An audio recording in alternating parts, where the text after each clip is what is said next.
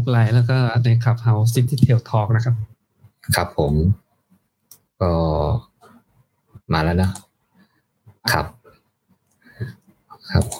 ก็วันนี้เดี๋ยวผมจะมามาสรุปคอนเซปต์ของเอ่อการซ้อมตามแนวทางของเดี๋ยวเดี๋ยวเอ่อเดี๋ยวอิ tro แบบพอดการ์ดเลยโจ เดี๋ยวขอ เอาเลยเหรอ jing gle อ่า แล้วก็ intro EP หนึ่งสี่เก้านะครับผม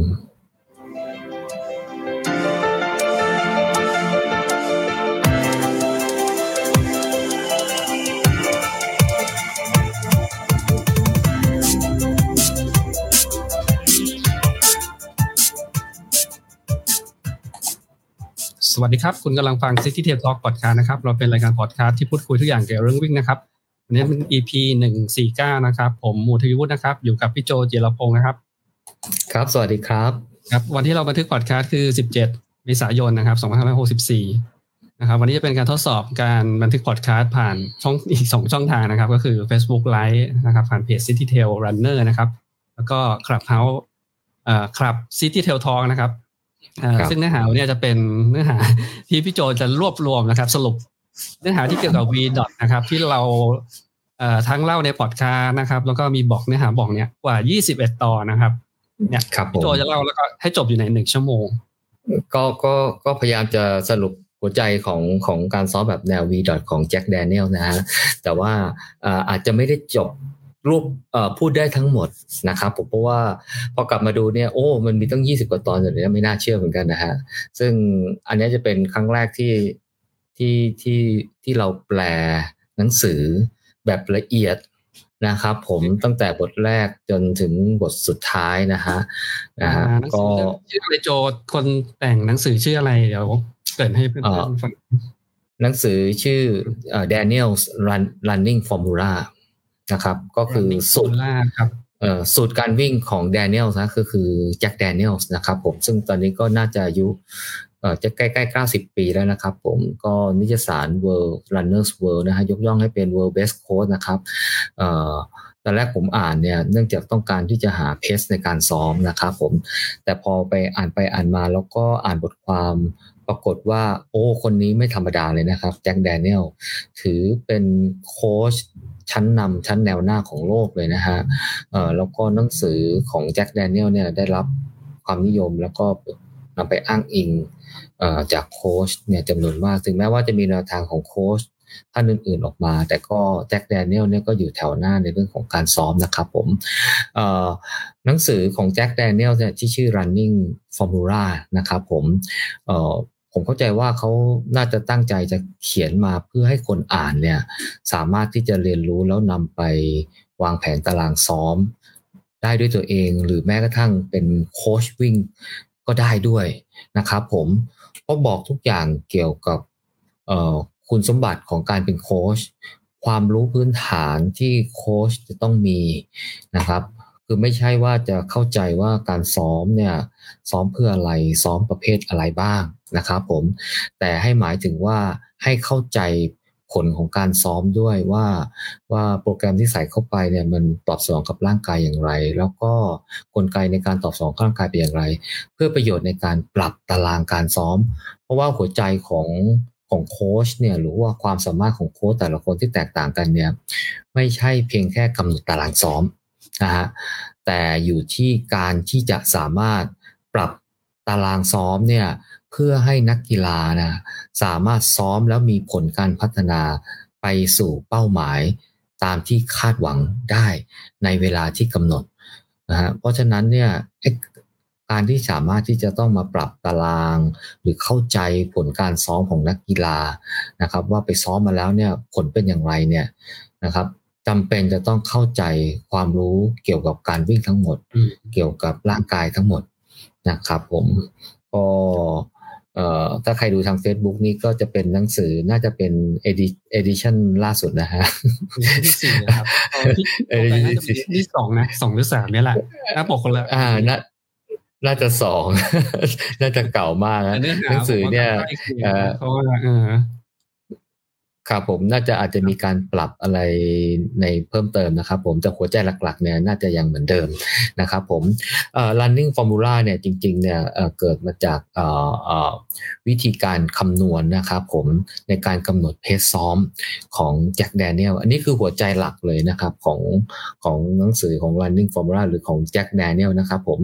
คือนักวิ่งเนี่ยจะซ้อมวิ่งแต่อยากจะรู้ว่าเพสวิ่งอ่าคือเพสอะไร นะฮะแล้วควรจะต้องซ้อมด้วยเพสเท่าไหร่เพื่อประโยชน์อะไร วันนี้ผมจะมา wrap up เนี่ยหัวใจทั้งหมดนะครับผมที่จะสามารถที่จะนำไปอ่านเพิ่มเติมแล้วก็ไปทำความเข้าใจกับตารางการซ้อมที่ตัวเองซ้อมอยู่ก็ได้ หรือแม้กระทั่งอาจจะไปสร้างแผนการซ้อมเบื้องต้นให้กับตัวเองได้นะครับผมแต่จริงๆแล้วเนี่ยถ้าใครเข้ามาดูบล็อกของเรานะฮะท้ายๆก็จะมีโปรแกรมการซ้อมสำเร็จรูป นะฮะให้นำไปซ้อมได้ ซึ่งเดี๋ยวผมก็จะไปแตะตรงนั้นว่าโปรแกรมการซ้อมสำเร็จรูปที่อยู่ในหนังสือแจ็คแดเนียลเนี่ยเขาออกแบบมาเพื่อประโยชน์อะไรนะครับผมเผื่อเพื่อนๆที่อยู่ทางขับเขาไม่เห็นหน้าจอที่เราแชร์นะครับ ก็สามารถไปค้นหาบทความนี้ได้นะครับ เปิด Google นะครับ แล้วก็ค้นหาคำว่า v วิดอกภาษาอังกฤษนะครับ แล้วก็คือภาษาไทยนะครับค้นหาแค่นี้นะครับ แล้วก็กด enter นะครับ ครับเออผลลัพธ์นะครับก็ลิงก์แรกนะครับลิงก์แรกก็จะเป็นบอร์ดอ่าบอร์ดของเรานะครับ กดเข้าไปได้เลยครับครับลิงก์แรกลิงก์สองลิงก์สามนี่ถูกจะเป็นที่น่าจะเป็น EP ที่แปดสิบที่เราบันทึกว่า v ดอทคืออะไรใช่ไหมครับ แต่ v ดอทเนื้อหาเนี่ยที่อยู่ในบอร์ดจะมีทั้งหมด21ตอนนะครับ สามารถกดด้านบนนะฮะด้านบนจะมีหมวดวัด VDOT นะก็เรียกว่าแคตตาล็อก VDOT เมื่อกดเข้าไปนะครับ ก็จะเป็นทุกทุกทุก episode ของ City Trail Talk Podcast ที่เนื้อหาเกี่ยวกับ VDOT running formula นะครับพี่ที่พี่โจแปลแล้วก็มาเล่าให้เราฟังในพอดคาสต์ั้ง 21 ตอนนะครับเดี๋ยวเราผมลอง scroll ไปล่างสุดนะครับ เดี๋ยวพี่โจจะได้เริ่มเริ่มเล่า episode ละนิดนะ จะได้ครบนะครับ 21 ตอนให้ครบภายในหนึ่งชั่วโมงนะอะเป้าหนึ่งชั่วโมงนะโจ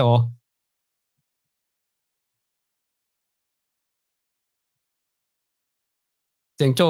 เสียงโจมันดูเงียบไปอะมิวอยู่ปะอืม อ่ากดโจกดมิวอยู่ เห็นโจกดมิวอยู่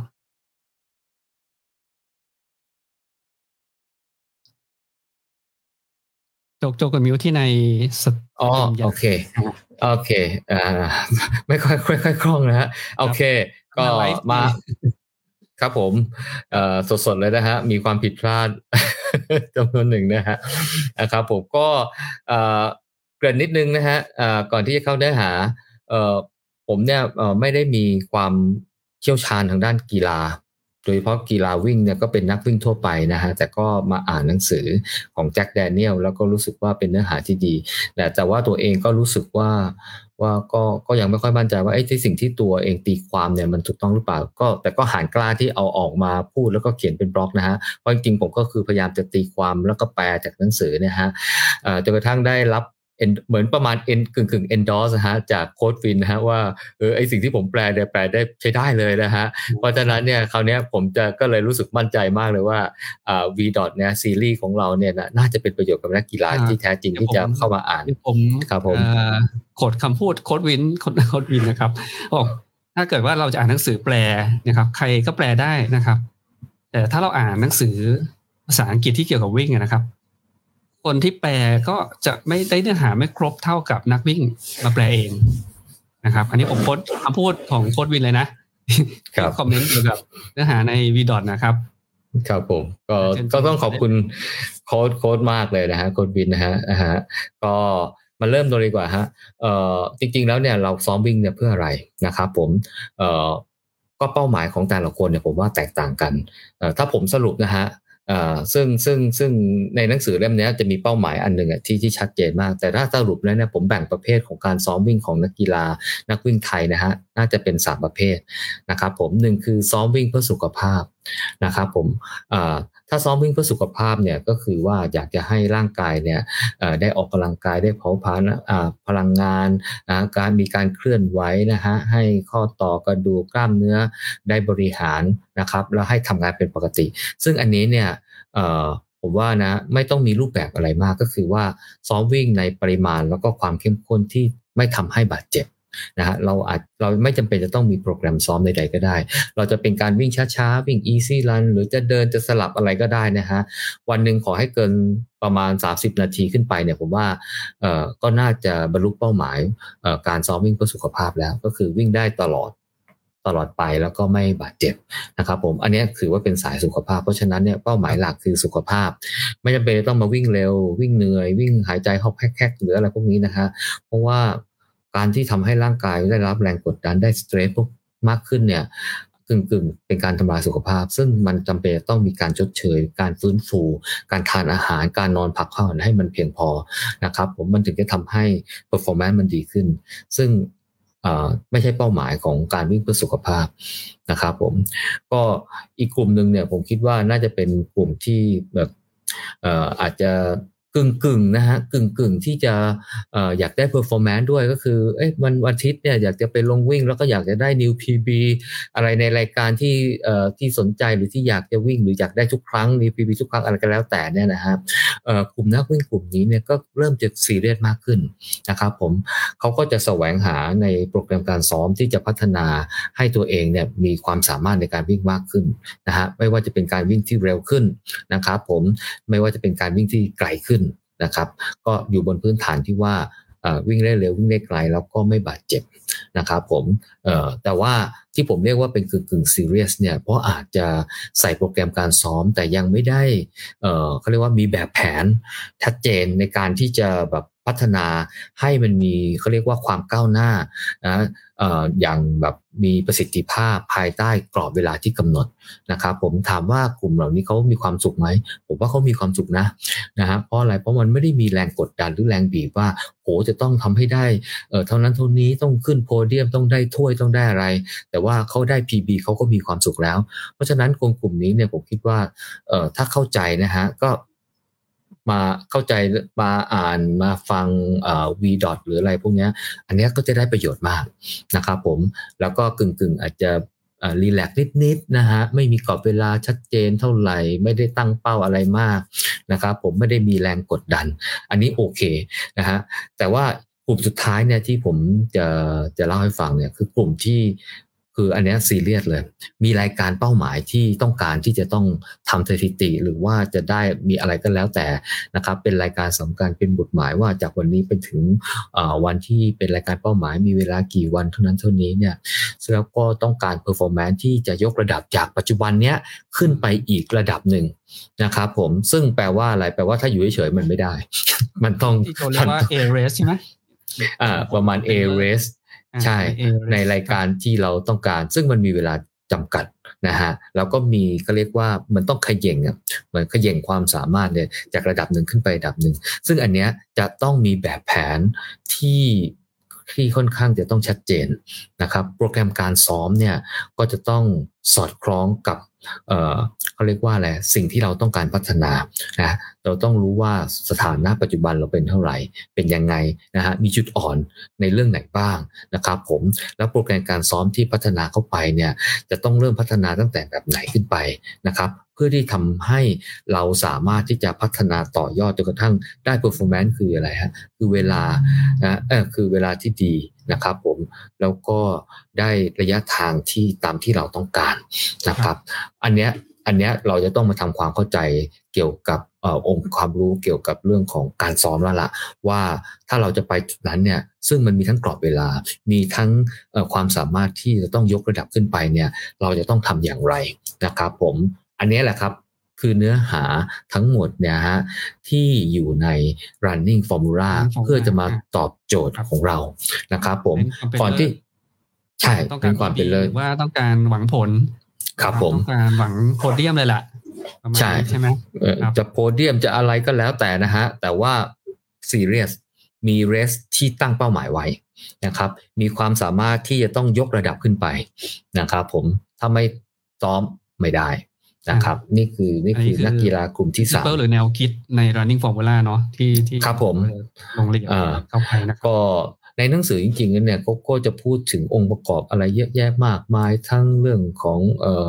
ก็เรียกว่าเอ่อพรสวรรค์ที่ได้มาสภาพร่างกายหนุนนี่นั่นแนวคิดเทคนิค principle ของการฝึกนะฮะ อันเนี้ย ถ้าได้ฟังผมว่าถ้าได้อ่านผมว่ามีประโยชน์นะครับผมแต่มีรายละเอียด แต่ผมก็อาจจะละไว้นะครับผมแต่อยากที่จะมาเน้นเจาะเขาว่าวีดอทนิดนึงเพราะว่าเผื่อเพื่อที่เคยมาฟังครั้งแรกนะฮะถ้าเกิดว่ารู้มันคืออะไรแล้วเนื่องจากในเนื้อหาที่เราพูดวันนี้จะไม่ได้ลงลงลึกอยู่แล้ว แต่ถ้าโจอาจจะบอกนิดนึงนะครับว่า v d o t เนี่ยทางแจ็คแดเนียลเนี่ยเขาใช้เอามาทำอะไรบ้างนะครับ ในการเพิ่มประสิทธิภาพการวางแผนการซ้อมเนี่ยนะครับ อ่าโอเคเลยอะไรเอ่ย VDOT เอ่อเอ่อ VDOT เนี่ยเอ่อ VDOT เนี่ยย่อมาจาก V dot O2 max ก็คือ V, V เราจะรู้จักแต่ VO2 Max ใช่ไหมฮะถ้าคนทั่วไปนะฮะถ้าเคยไม่เคยได้ยินเรื่องคอนเซปต์ของ V dot เนี่ยนะครับ เราก็จะรู้จักแต่ VO2 Max VO2 Max เนี่ยเราเคยเล่าให้ฟังแบบละเอียดมากเลยนะฮะว่า VO2 Max นี่ยคืออะไรนะฮะคือหลักง่ายๆก็คือว่าก็คือการที่เราหายใจเอาออกซิเจนเข้าไปเนี่ยแล้วมันก็เปลี่ยนเผาเป็นเป็นตัวไปเผาเป็นพลังงานนะฮะเอ่อก็คือหายใจเข้าไปปุ๊บเลือด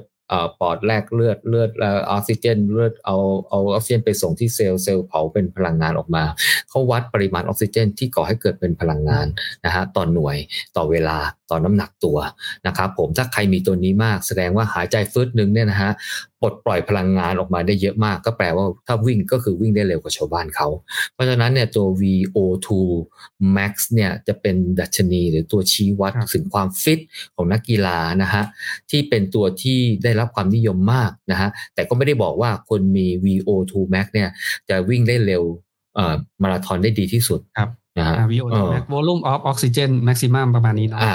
ย่อมาจาก volume of oxygen maximum นะครับผมก็คือว่า ความสามารถสูงสุดในการสูดหายใจเข้าไปเนี่ยเราไปเปลี่ยนเป็นพลังงาน ถ้าใครมีมากก็คือยอดเยี่ยมนะครับผมแต่แจ็คแดเนียลเนี่ยเขาไปทำงานวิจัยมาแล้วเขาก็พบว่าจริง ๆ แล้วเนี่ย VO2 max เนี่ยมันไม่ได้เป็นปัจจัยปัจจัยเดียวนะฮะและการวัด VO2 max เนี่ยมันวัดค่อนข้างยากต้องเข้าห้องแลบนะฮะต้องไปใช้ gas analysis อะไรเนี่ยไปวิ่งวิ่งวิ่งแล้วก็หายใจเข้าออกเข้าออก แล้วก็ดูปริมาณออกซิเจน ดูปริมาณคาร์บอนไดออกไซด์นู่นนี่นั่นอะไรก็ไม่รู้แล้วแต่นะฮะผมจนกระทั่งวัดออกมาว่าเออแต่ละคนมี VO2 max เท่าไหร่นะครับแต่แจ็คแดเนียลเนี่ยเขามองเห็นว่าจริงๆแล้วเนี่ยผลผลพวงของการวิ่งที่ดีอะไรเนี่ยนะมันไม่ได้ประกอบจากวิวทุกแม็กอย่างเดียว มันยังประกอบด้วย running economy นู่นนี่อะไรนี่มาด้วยนะ เพราะฉะนั้นเนี่ยความมันน่าจะมีดัชนีที่เขาคิดว่าก็ ควรจะสะท้อนกับ performance เขาจริง ๆ นะครับ ผมเขาก็เลยไปทำการทดสอบนักกีฬานะฮะให้เป็นวิ่งจริง ๆ เลยนะครับ ผมแล้วก็เก็บตัวเลขมา แล้วมาคำนวณใหม่นะฮะคำนวณตัวเลขใหม่เนี่ยได้ค่าคล้ายๆกับตัว VO2 max เขาเรียกว่าเป็น pseudo VO2 max ก็คือ pseudo แปลว่าของเล่นแบบ ถอนเทียมอะไรใช่ไหมฮะเอ่อขอก็เรียกชื่อเต็มว่า pseudo view to max นะฮะแต่ว่าเขียนให้มันสั้นๆเนี่ยเขาตัดคำว่า pseudo ทิ้งไป แล้วเขาเติมจุดไว้บนหัวของตัว v นะฮะเอ่อถ้าตัวตัวถ้าใครเห็นก็ดูรูปเนี่ยคือตัว v ใช่ไหมฮะแล้วก็มีจุดอยู่บนหัวเหมือนคล้ายๆ เป็นไม่เอกอะแต่ว่ามันอยู่ตรงกลางนะฮะอ่าแล้วเรียกมันว่า v dot เพราะคือ v dot dot บนหัว o2 max นะฮะซึ่งแปลว่าอะไร เป็น VO2 max แบบ pseudo ที่วัดได้จากการทดสอบอของนักกีฬานะครับผมเพราะฉะนั้นคอนเซปต์ของ V. ที่จะวัดของแจ็คแดเนียลเนี่ยก็คืออะไร คือเอาผลการวิ่งของนักกีฬานี่แหละ เอามาคำนวณนนะครับผม ซึ่งเขาจะมีสูตรอะไรที่เขาทำไว้ตั้งแต่ปี 1979 นานมากแล้วนะฮะ แต่ว่าเป็นตัวเลขได้ เป็นตัวเลขที่ที่ที่ที่ที่ค่อนข้างจะ accurate ในมุมมองของเขาที่เอาสามารถที่จะเอามาใช้ในการที่จะเอามาวางโปรแกรมการซ้อมได้ มาคำนวณเพสได้นะครับผม เพราะฉะนั้นหัวใจของ V dot ก็ของ running formula นั่นเองใช่ไหมโจ ใช่ก็คือฟอร์มูลาที่เอาผลการซ้อมผลการแข่งของเราเนี่ยเอามาคำนวณได้ได้เพสการซ้อมต่างๆนะครับผม ซึ่งปัจจุบันคำเราหาที่คำนวณได้ ยังง่าย ๆ ก็จะเข้าไปในเว็บนะเราเข้า Google แล้วก็พิมพ์คำว่า v calculator นะฮะมันก็จะวิ่งไปที่ run smart project เว็บไซต์ใช่ไหมฮะแล้วก็ใส่ค่าเวลาที่เราวิ่งได้ระยะทางที่เราวิ่งได้นะฮะควรจะเป็นเวลาระยะทางควรจะเป็นสถิติที่เราเพิ่งไปวิ่งมาใหม่ ๆ ก็จะแปลว่าอะไรก็แปลว่าจะสะท้อนถึงสมรรถภาพร่างกายเราปัจจุบัน นะฮะเพราะฉะนั้นถ้า pace ที่ได้คำนวณจากสถิติที่ได้มาหยกๆเนี่ยได้มาไม่นานเนี้ยมันก็จะทำให้มันก็จะสอดคล้องกับความสามารถปัจจุบันของเราเพื่อจะนำไปซ้อมต่อได้นะครับผมหรือไม่ก็ดาวน์โหลดแอปมาใช่ไหมฮะ แอปของ v d o t จะมี 2 ตัวตัวสีเขียวกับตัวสีดำนะครับผมเข้าใจว่าตัวสีเขียวนี่เป็น calculator นะคำนวณหาไอ้ตัวไอ้ตัวไอ้ไอ้ไอ้ pace ต่างๆได้นะตัวสีดำก็จะมีโปรแกรมซ้อมด้วยครับ อืม ตัวสีเขียวเนี่ยสามารถสามารถเรียกว่าเชื่อมกับ workout ใน Garmin ได้ มันจะคำนวณเลือกเอาให้อัตโนมัติสำหรับการซ้อมทุกๆ ครั้งเนี่ยครับ ครับก็ก็จะสะดวกแล้วก็ถ้าจะได้โปรแกรมซ้อมรู้สึกว่าจะจะมีกับ subscribe นะฮะ ไปเป็นจ่ายค่าอะไรเงี้ยฮะ ซึ่งปัจจุบันเข้าใจว่า subscription ปัจจุบันผมเข้าใจว่าทางทาง v ดเนี่ยทางของแจ็คแดเนียลเนี่ยได้เป็นพันธมิตรกับทางกลุ่มอวารินนะฮะละของหมอแอร์ใช่ไหมฮะหรือถ้าใคร subscribe ผ่านทางหมอแอร์เนี่ยน่าจะได้ รู้สึกจะได้ส่วนลดนะครับผม 10%เลยสักอย่างเนี่ยนะครับผมแล้วก็จะมีโปรแกรมการซ้อมไปใช้อ๋อใช่ครับหมอแอร์ได้ได้ certify v coach อ่าน่าจะอ่าหมอแอร์น่าจะเป็นคนไทยคนแรกที่ได้ certify อ่า v ไอ้ certificate อะไรที่เป็นโค้ชอ่าทางด้าน v นะครับผมน่าจะเป็นคนแรกของของของเมืองไทยนะฮะ ไม่แน่ใจตอนนี้มีคนที่สองหรือยังนะครับอืมครับผมเดี๋ยวโจจะ จะแตะนิดนึงไหมว่าไอ้ calculator ที่เขาคำนวณออกมาเนี่ย มันจะคำนวณ pace มาสี่ชนิดใช่ไหมเพื่อเอาไว้ในการสร้างผลการซ้อมอะคำคำคำนวณมาห้า pace ได้มาห้า pace อ่า คือในโปรแกรมหรือ calculator ของของลุงแจ็คนะฮะ เราใส่ได้ตั้งแต่สี่สี่ห้าโลสิบโลสิบห้าโลเอ่อ half marathon มาราธอนได้หมดเลยครับผม แล้วสิ่งที่ได้มาคือ pace ซ้อม นะครับ pace ซ้อมว่าเป็น pace อะไรบ้างนะครับผมมี easy pace นะครับ marathon pace นะ threshold pace นะฮะ interval pace แล้วก็ repetition pace นะครับ เดี๋ยววันนี้เนี่ยเรานอกจากจะพูด เดี๋ยวเราจะพูดตรงนี้แล้วเนี่ยแล้วก็เราจะก็จะกระโดดไปที่แต่ละ pace เลยที่เอาไปซ้อม จะเล่า concept ว่าการซ้อมแต่ละ pace เนี่ย concept คืออะไรเพื่อจะเอาไปวางแผนให้นักกีฬาเอาไปเป็นแนวทางในการฝึกซ้อมได้ แล้วก็รู้ข้อจำกัด รู้คำแนะนำหรือไกด์ไลน์ของการที่จะนำเพสแต่ละเพสไปซ้อมนะครับผมเพื่อให้ได้ประโยชน์สูงสุดของการซ้อม เพราะว่าการซ้อมที่ดีเนี่ยเราควรจะได้ประโยชน์ คือวิ่งแล้วไม่เหนื่อยฟรี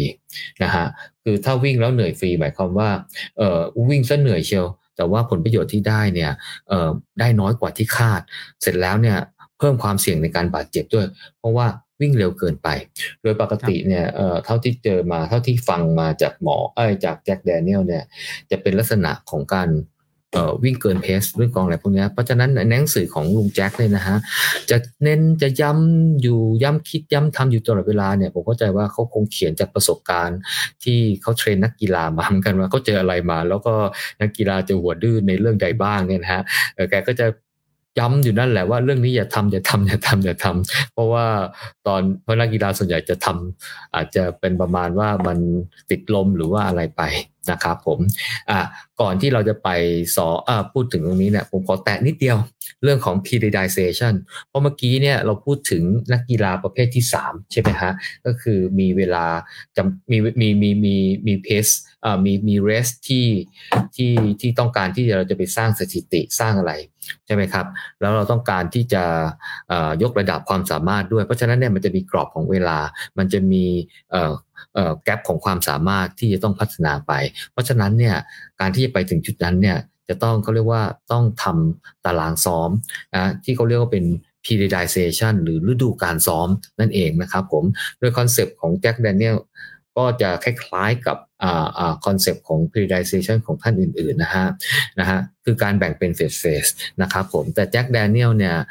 จะแบ่งเป็น phase ง่ายมากเลย คือแบ่งเป็น 4 phase นะฮะ phase หนึ่งสองสามสี่นะครับผมแบ่งเป็นเอ่อเอ่อเอ่อพวกเอ่อเอ่อ phase แรกก็จะเป็นพวก phase สร้างฐานอะเอ่อเอ่อ base foundation and injury prevention อะไรเงี้ยก็คือพูดง่ายส่วนใหญ่ก็จะซ้อมพวก easy run เป็นหลัก easy run เนี่ยเป็นพื้นเลยนะครับผมแล้วก็จะมี long run เพิ่มขึ้นมาบ้างอ่าหนึ่งคือเพื่อให้คุ้นเคยกับการซ้อมสองเนี่ยเพื่อให้ร่างกายมันเริ่มพัฒนาความแข็งแรง ความสามารถระบบหายจงหายใจ ค่อย ๆ เพิ่มจากระดับจากที่อาจจะไม่คุ้นเคยมาจนระดับหนึ่งนะฮะสามเนี่ยเพื่อให้ได้สัเพื่อให้ได้เขาเรียกว่าอะไรนะครับ มีความสามารถในการที่จะวิ่งได้ weekly mileage ให้ได้จำนวนหนึ่ง เพราะว่า weekly mileage เนี่ย จะเป็นพื้นฐานเลยนะฮะในการกำหนดปริมาณการซ้อมในเพสที่มันเร็วขึ้นในเฟสถัดไป เพราะฉะนั้นเนี่ยถ้าเราสร้างฐานการซ้อมเนี่ยนะฮะฐานของร่างกายในช่วงไอตัวไอตัวไอเบสฟาวเดชันอะไรพวกฟาวเดชัน and injury prevention ได้น้อยเนี่ย ก็แปลว่าเราก็จะซ้อมปริมาณของ quality training นะไม่ว่าจะเป็น threshold หรือ interval เนี่ยได้น้อย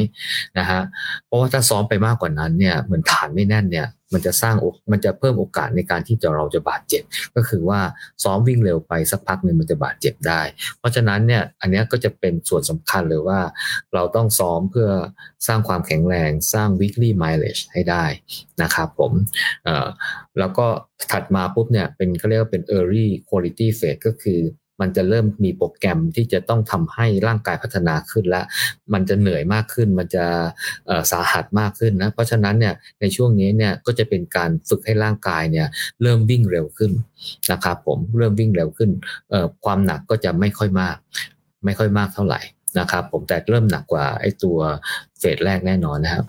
พอถัดจากนั้นมาเนี่ยเฟสที่3เนี่ยก็จะเริ่มเป็นเขาเรียกว่าเป็น transition quality phase แล้ว ก็คือเริ่มมีโปรแกรมการซ้อมที่หนักมากขึ้น หนักมากขึ้นนะครับผมเพื่อจะนำไปสู่อะไรฮะสู่การพีกิ้งของร่างกายคราวนี้เนี่ยเราก็จะสามารถที่จะใส่โปรแกรมที่มันเริ่มหนักหนักหนักหนักมากขึ้นแล้ว ก็ร่างกายก็จะไปจะไปพีคในเฟสที่ 4 พอเฟสที่ 4 ปุ๊บเนี่ยร่างกายก็จะเริ่มถึงจุดพีคสุดนะฮะเพราะฉะนั้นใน phase ที่4เนี่ยจะเป็น 2 วัตถุประสงค์ก็คือว่าไป peak ร่างกายด้วย แล้วก็เตรียมเข้าสู่เขาเรียกว่าเตรียมตัวเข้าสู่วันแข่งขันอ่าก็จะมีเรื่องของการ taper tapering ก็คือการลดระดับด้วย คือเตรียมความพร้อมให้ร่างกายมัน peak นะครับผมแล้วก็เตรียมความพร้อมให้ร่างกายเนี่ยเข้าสู่การแข่งขันด้วย เพราะฉะนั้นเนี่ยนอกจาก taper คือลดระยะลดปริมาณอะไรลงแล้วเนี่ยก็ยังมีเรื่องของวัตถุประสงค์เรื่องของการท่าสร้างความคุ้นเคยกับ race ที่เราจะไปลงด้วยนะไม่ว่าจะเป็นเรื่องของความคุ้นเคยทางด้านอากาศ การทานอาหาร การแต่งกายนู่นนี่นั่นนะฮะจนช่วงนี้เนี่ยเราก็จะมีอะไรที่ทำให้เรารู้สึกคุ้นเคยมากขึ้น เพราะฉะนั้นเนี่ยแต่ละเฟสเนี่ยมันจะมีวัตถุประสงค์เนี่ยที่มีความชัดเจนแตกต่างกันนะครับผมในในในคำแนะนำของไกด์ไลน์ของลุงแจ็คเนี่ยเขาบอกว่า ideal period เลยนะฮะ อยากให้มีประมาณ 24 สัปดาห์ เพราะฉะนั้นเนี่ยแต่ละเฟสก็จะ มีหกสัปดาห์หกหกหกหกหกอะไรอย่างเงี้ยครับผมแบ่งเป็นสัปดาห์เท่าๆกันนะครับผมเป็นหนึ่งสองสามสี่นะอย่างละหกหกสี่ยี่สิบสี่อ่าแต่หนังสือของลุงแจ็คเนี่ยบอกว่าถ้าคนถ้านักกีฬามีเวลาที่น้อยกว่าอ่าอ่ายี่สิบสี่สัปดาห์ก็สามารถกำหนดเฟสในปริมาณที่น้อยกว่าได้นะครับผมโดยที่แกมีอ่าก็เรียกว่า magic number นะฮะเป็นตารางนะฮะเปิดเข้าไปดูนะ ถ้ามีแต่ว่าแกจะไม่ได้คือถ้ามีน้อยกว่า 24 สัปดาห์เนี่ยแกจะไม่ได้แบ่งเป็นสัปดาห์เท่า ๆกันนะฮะหมายความว่าอย่างเช่น สมมติถ้ามี 18 สัปถ้ามีแบบ 20 สัปดาห์เนี่ยแกจะไม่ได้แบ่งเป็น 5 5 5 5อะไรเงี้ยแกก็จะให้ความสำคัญในแต่ละเฟสมากกว่า ซึ่งในหนังสือของแจ็คแดเนียลเนี่ยก็จะมีบอกว่า คือถ้าคุณมีกี่สัปดาห์เนี่ยเขาก็คุณก็จะคุณจะแบ่งเฟสหนึ่งเท่านี้เฟสสองเท่านี้เฟสสามเท่านี้เฟสสี่เท่านี้นะครับผมคือต้องบอกเลยว่าหนังสือแจ็คแดเนียลนะฮะมีสูตรสำเร็จเนี่ยให้เนี่ยเยอะมากเลยนะครับผมขนาดสูตรสำเร็จเรื่องจำนวนสัปดาห์นะยังมีให้เลยฮะเออไม่ใช่ว่าคำนวณง่ายๆนะฮะเออแต่ว่าสิ่งที่เขามีเวลาเท่าไหร่เนาะให้เนี่ยครับ อ่าแต่ว่าเขามีมีเหตุผลเอ่อเอ่อเอ่อเอ่ออยู่เบื้องหลังนะฮะไม่ใช่ว่าเอ่อเอ่อจะสร้างสูตรมาเพื่อให้ดูแบบโอ้โหมีสูตรอะไรที่มันแบบเป็นนั่นมากก็คือไม่ใช่ มันมีเหตุผลว่าเอ่อที่ต้องเน้นตรงนี้เยอะเพราะ เรื่องนี้เรื่องนี้เรื่องนี้อะไรพวกนี้นะครับผมเพราะฉะนั้นถ้าใครอยากได้รายละเอียดเนี่ยเข้าไปฟังหรือไปอ่านในบล็อกเรื่อง pedization ก็ได้ แต่พี่เอาหยิบมาสรุปเนี่ยก็คือจะบอกให้เห็นว่าคนที่ตั้งใจที่จะเข้าสู่โปรแกรมการซ้อมเพื่อนำไปสู่ความเป็นเลิศนะครับผมจะต้องมีฤดูการซ้อม จะต้องกำหนดแผนการซ้อมเป็น period period ให้มันชัดเจนด้วย แล้วเราก็จะได้รู้ว่าแต่ละ period เนี่ยเราจะใส่โปรแกรมการซ้อมอะไรเข้าไปบ้างนะครับผมตอนนี้เนี่ยคราวนี้เราก็เริ่มมาแล้วนะครับก่อนอื่นก่อนที่เราจะเข้าไปทำความเข้าใจในการโปรแกรมการซ้อมวิ่งในแต่ละเพสเนี่ยฮะผมอยากจะชี้ให้เห็นว่าเพสในการซ้อมเนี่ยแต่การซ้อมเนี่ยมันมีเป้าหมายเพื่อวัตถุประสงค์อะไรนะครับผมซึ่งปกติเนี่ยผมคิดว่าเราก็อาจจะซับซากันอยู่ระดับหนึ่งแล้วนะฮะซึ่งในหนังสือส่วนใหญ่เนี่ยเขาจะเน้นอยู่ 3 เรื่องนะครับผมในการซ้อมเนี่ยเพื่อพัฒนาแต่ว่าในหนังสือของแจ็คแดเนียลเนี่ยแกแยกย่อยออกมาเป็น 6 เรื่องเลยนะครับผม อันแรกเนี่ยเรื่องของระบบการไหลเวียนของโลหิต คือ cardiovascular ก็คือไปพัฒนาความสามารถของหัวใจในการบีบสูบฉีดเลือดนะครับ ส่งเลือดไปให้ได้ปริมาณมาก ๆนะฮะมันก็จะได้ เม็ดเลือดแดงจะได้นำอาหารแล้วก็นำออกซิเจนไปส่งเซลล์เนี่ยได้เยอะขึ้นนะฮะก็พลังงานที่ผลิตจากเซลล์ก็จะได้มากขึ้น เราก็จะจะวิ่งได้ไกลขึ้นเก่งขึ้นนะคะอันนี้ก็จะเป็นองค์ประกอบที่หนึ่งที่ร่างกายต้องพัฒนานะครับผมอันที่สองเนี่ยก็จะเป็นเรื่องของระบบกล้ามเนื้อ muscular system อันนี้หมายถึงคืออาจจะลุงแจ็คไม่ได้เน้นเรื่องความแข็งแรงนะฮะเพราะว่าถ้าความแข็งแรงต้องไปเล่นเวทนะครับแต่แต่ลุงแจ็คเน้นถึงเรื่องของระบบกล้ามเนื้อที่จะมีความสามารถที่จะผลิตพลังงานได้ทนได้ในการที่จะออกกำลังกายวิ่งได้ต่อเนื่องเป็นระยะทางไกลๆนะครับผมอันที่3เนี่ยคือการซ้อมเพื่อยกระดับเพดานของการทนกรดแลคติกหรือเราเรียกว่าเป็น lactate threshold นะฮะคุ้นๆแล้วใช่ไหมฮะเอ่อก็คือว่าร่างกายเนี่ยเมื่อวิ่งถึงจุดหนึ่งเนี่ยนะครับผมเอ่อมันก็จะเปิดก๊อกไอตัวเอ่ออะไรนะ anaerobic system ใช่ไหมครับ anaerobic system เนี่ยอ่ามันต้องมันจะมีผลมันมันมันกระบวนการสร้างพลังงานเนี่ยมันจะสร้างที่เขาเรียกว่าเป็น pyruvate แล้วมันเปลี่ยนเป็นกรดแลคติกใช่ไหมฮะแล้วร่างกายก็จะเอากรดแลคติกเนี่ยมาเปลี่ยนเป็นพลังงานอีกทีมันเหมือนกับเป็นการสร้างพลังงานสองชั้นน่ะสองต่อนะฮะตอนแรกตอนแรกก็คือว่าเปลี่ยนเป็นพลังงานได้เลยเร็ว ก็คือเอาไกลโคเจนเปลี่ยนพลังงานได้เร็ว แต่จำนวนนี้ออกมาน้อยอะมันไปพักเป็นรูปของกรดแลคติกแล้วก็เข้าสู่กระบวนการ aerobic system เพื่อเผามาเป็นพลังงานต่ออีกทอดหนึ่งเพราะฉะนั้นเนี่ยในสภาวะที่มันมีกรดแลคติกสูงๆเนี่ยร่างกายมันจะเริ่มทนไม่ค่อยได้ เพราะฉะนั้นเนี่ยถ้าพัฒนาการยกเพดานหมายความว่ายังไง หมายความว่าสามารถที่จะกำจัดกรดแลคติกได้เร็วขึ้น แล้วก็ มีร่างกายทนกับระดับกรดแลคติกได้สูงขึ้น ก็เลยทำให้เรามีความสามารถที่จะทนก็เรียกว่าเพดานของกดแลติกก็จะสูงมากขึ้น ก็แปลว่าเราวิ่งเร็วต่อเนื่องได้นานขึ้นนะครับ เราวิ่งเร็วต่อเนื่องได้นานขึ้นเพราะเราทนกรดแลคติกได้สูงขึ้นนี่คือ lactate threshold อันที่ 4 เนี่ย aerobic capacity นะครับผมคือถ้าฟังอย่างนี้อาจจะไม่เข้าใจนะครับว่าความสามารถของระบบการเผาผลาญพลังงานแบบใช้ออกซิเจนหรือ aerobic capacity คืออะไรนะฮะแต่ถ้าพูดตรงง่ายๆครับก็คือพัฒนา VO2 max ก็คือ VO2 max นี่แหละครับ ก็คือทำไงให้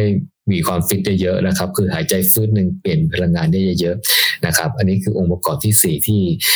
ที่เราจะออกแบบโปรแกรมมาเพื่อจะพัฒนามัน องค์ประกอบที่ 5 คือเรื่องสปีดองค์ประกอบที่ 5 กับที่6เนี่ยจะไปด้วยกันอองค์ประกอบที่ 6 เรื่อง running economy running economy ก็คืออะไรก็คือเรื่องส่วนใหญ่จะเป็นเรื่องของ biomechanics ก็คือค่าวิ่งที่ถูกต้องค่าวิ่งที่ประหยัดพลังงาน วิ่งแล้วเนี่ยใช้พลังงานเท่ากันแต่วิ่งได้เร็วกว่านะครับผมในขณะที่เรื่องสปีดเนี่ยคือให้ร่างกายคุ้นเคยกับบความเร็วที่ใช้ในการแข่งขันนะฮะเพื่อจะทำให้สามารถยืนระยะได้ตลอดรอดฝั่งนะครับ ผมขนาดจะเข้าเส้นชัยแล้วนี่ยังมีก๊อกสุดท้ายวิ่งจื้อเข้าไปความเร็วเร็วกว่าตอนออกสตาร์ทอีกอะไรอย่างเงี้ยนะครับ ผมนี่คือ 6 องค์ประกอบที่เราจะวางโปรแกรมไว้เพื่อพัฒนาหกองค์ประกอบนี้ 6 องค์ประกอบนี้นะฮะจะพัฒนานะครับ ใส่ก็จะพัฒนาแค่5เพสที่คำนวณได้จากวีดอนะครับผมก็มีอะไร easy pace marathon pace threshold pace interval pace แล้วก็ repetition pace นะครับหกอย่างนี้เรื่องเพิ่ม performance ทั้งนั้นเลยนะโจ performance ทั้งนั้นเลยองค์ประกอบที่ทำให้วิ่งเร็วขึ้น แล้วก็ไกลขึ้น แล้วหลาย ๆ เรื่องนี่คือเราก็เราก็เคยคุยกันมาก่อนในพอดคาสต์ใช่ไหม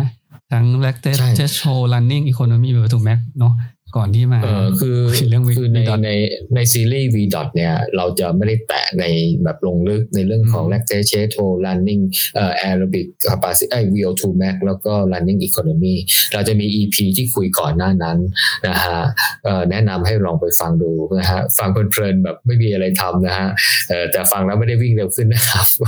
ฟังแล้วแต่ว่ามันจะทำให้เราเข้าใจทำให้เราเข้าใจมากขึ้นว่าโอ้ที่มันซ้อมเนี่ยมันซ้อมเพื่ออะไร แล้วที่เราเกิดปัญหานู่นนี่นั่นเนี่ย มันเป็นมันเป็นธรรมชาติของร่างกาย เอ่อไอเทคนิคแนะนำนู่นนี่นะเรื่องระบายความร้อนเรื่องอะไรเนี่ย มันล้วนแล้วแต่มันเกิดจากเอ่อธรรมชาติของร่างกายทั้งสิ้น และถ้าเรารู้ว่าธรรมชาติเป็นยังไง แล้วเราไปแก้ไขมันเนี่ย มันก็จะทำให้ประสิทธิภาพหรือความสามารถของเราเนี่ย ดีขึ้น ดีขึ้นนะครับผมก็เราจะไม่ได้ลงรายละเอียด แต่ว่าวันนี้จะเน้น 5เพสนะครับผมพบ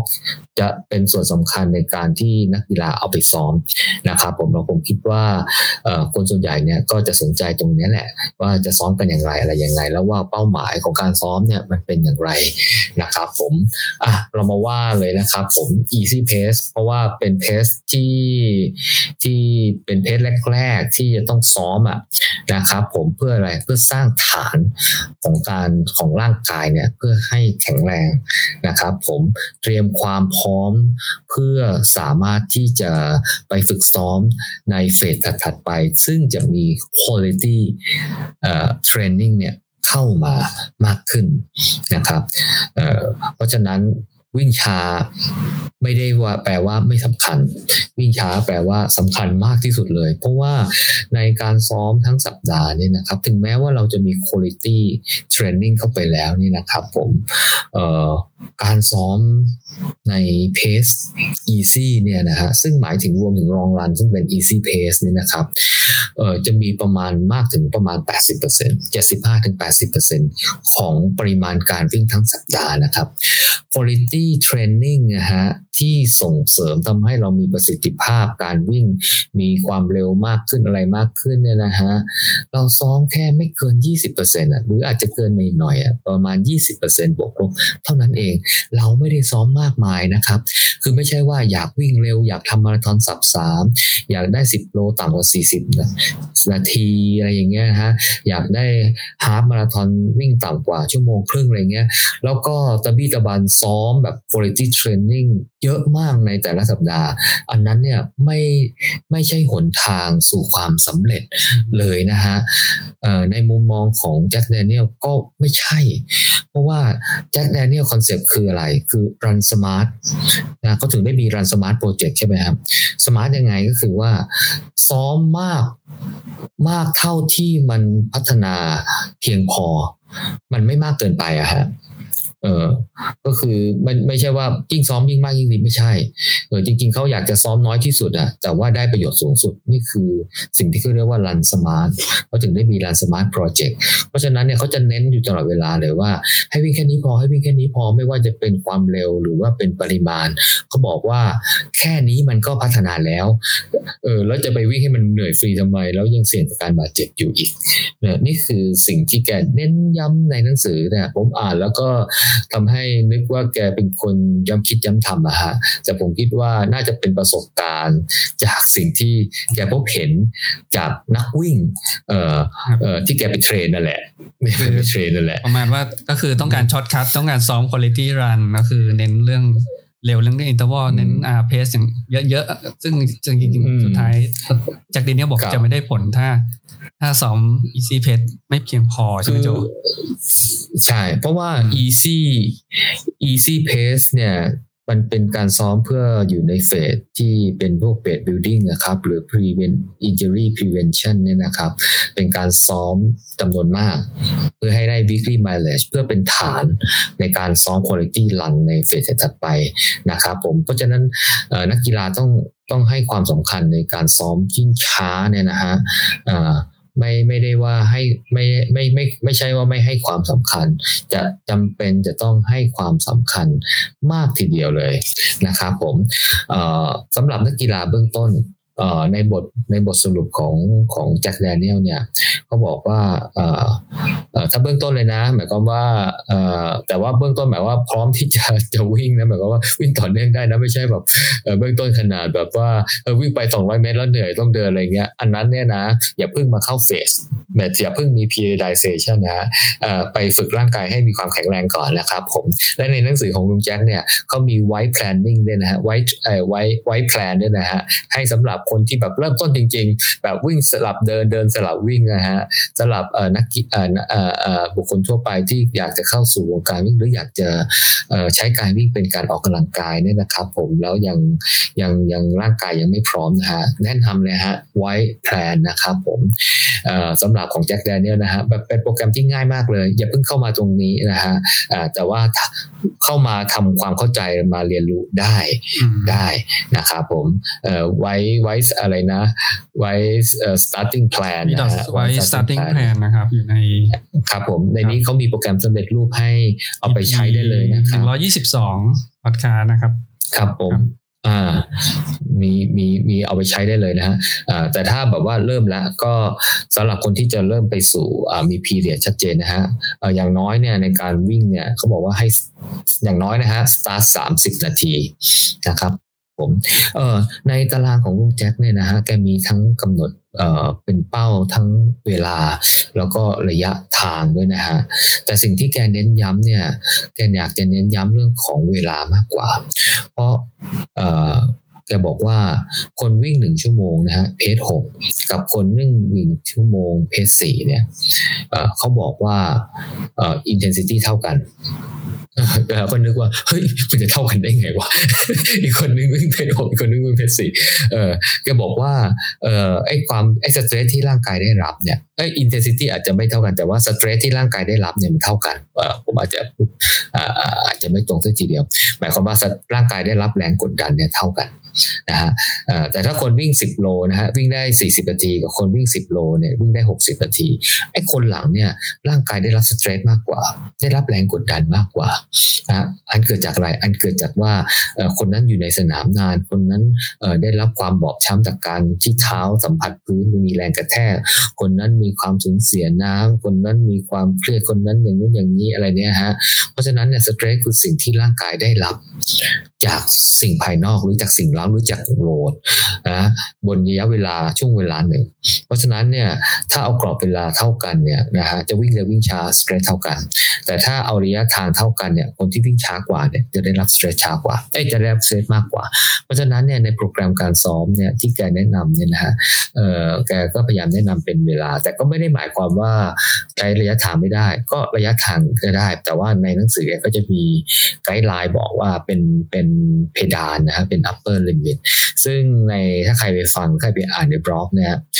ต้องเข้าใจเรื่องของ limit ของของลุงแจ็คนะ เนื่องจากว่าแกเขียนเนี่ยนะฮะเพื่อจะไปเป็นโค้ช แล้วเป็นโค้ชเนี่ยไม่ใช่โค้ชนักกีฬาแบบทั่วไปนะฮะคือสามารถเป็นโค้ชแบบแนวหน้าได้เลยนะฮะคือแบบว่าประมาณแบบแนวหน้าไม่ใช่แนวหน้าระดับประเทศด้วยนะ แนวหน้าระดับโลกเลยนะฮะเพราะฉะนั้นอีลิทที่แกกล่าวถึงนี่นะฮะก็เป็นอีดิบแนวหน้าระดับแบบอย่างน้อยก็ เป็นทีมชาติอเมริกาหรือว่าอะไรพวกนี้นเลยนะฮะแต่แต่ก็เป็นไกด์ไลน์ไงเพราะฉะนั้นเนี่ยเราก็จะเห็นเป็นเป็นภาพรวม ซึ่งเราก็สามารถปรับเอามาใช้ประโยชน์กับเราได้นะครับผมอย่างเช่นบอกว่าเริ่มต้นแรกเนี่ยก็ไม่ควรวิ่งต่ำกว่า 30 นาทีนะครับ แล้วเราก็สร้างฐานนะฮะคือวิ่งให้ได้ระยะไกลขึ้น หรือระยะเวลายาวที่นานนานที่ยาวขึ้น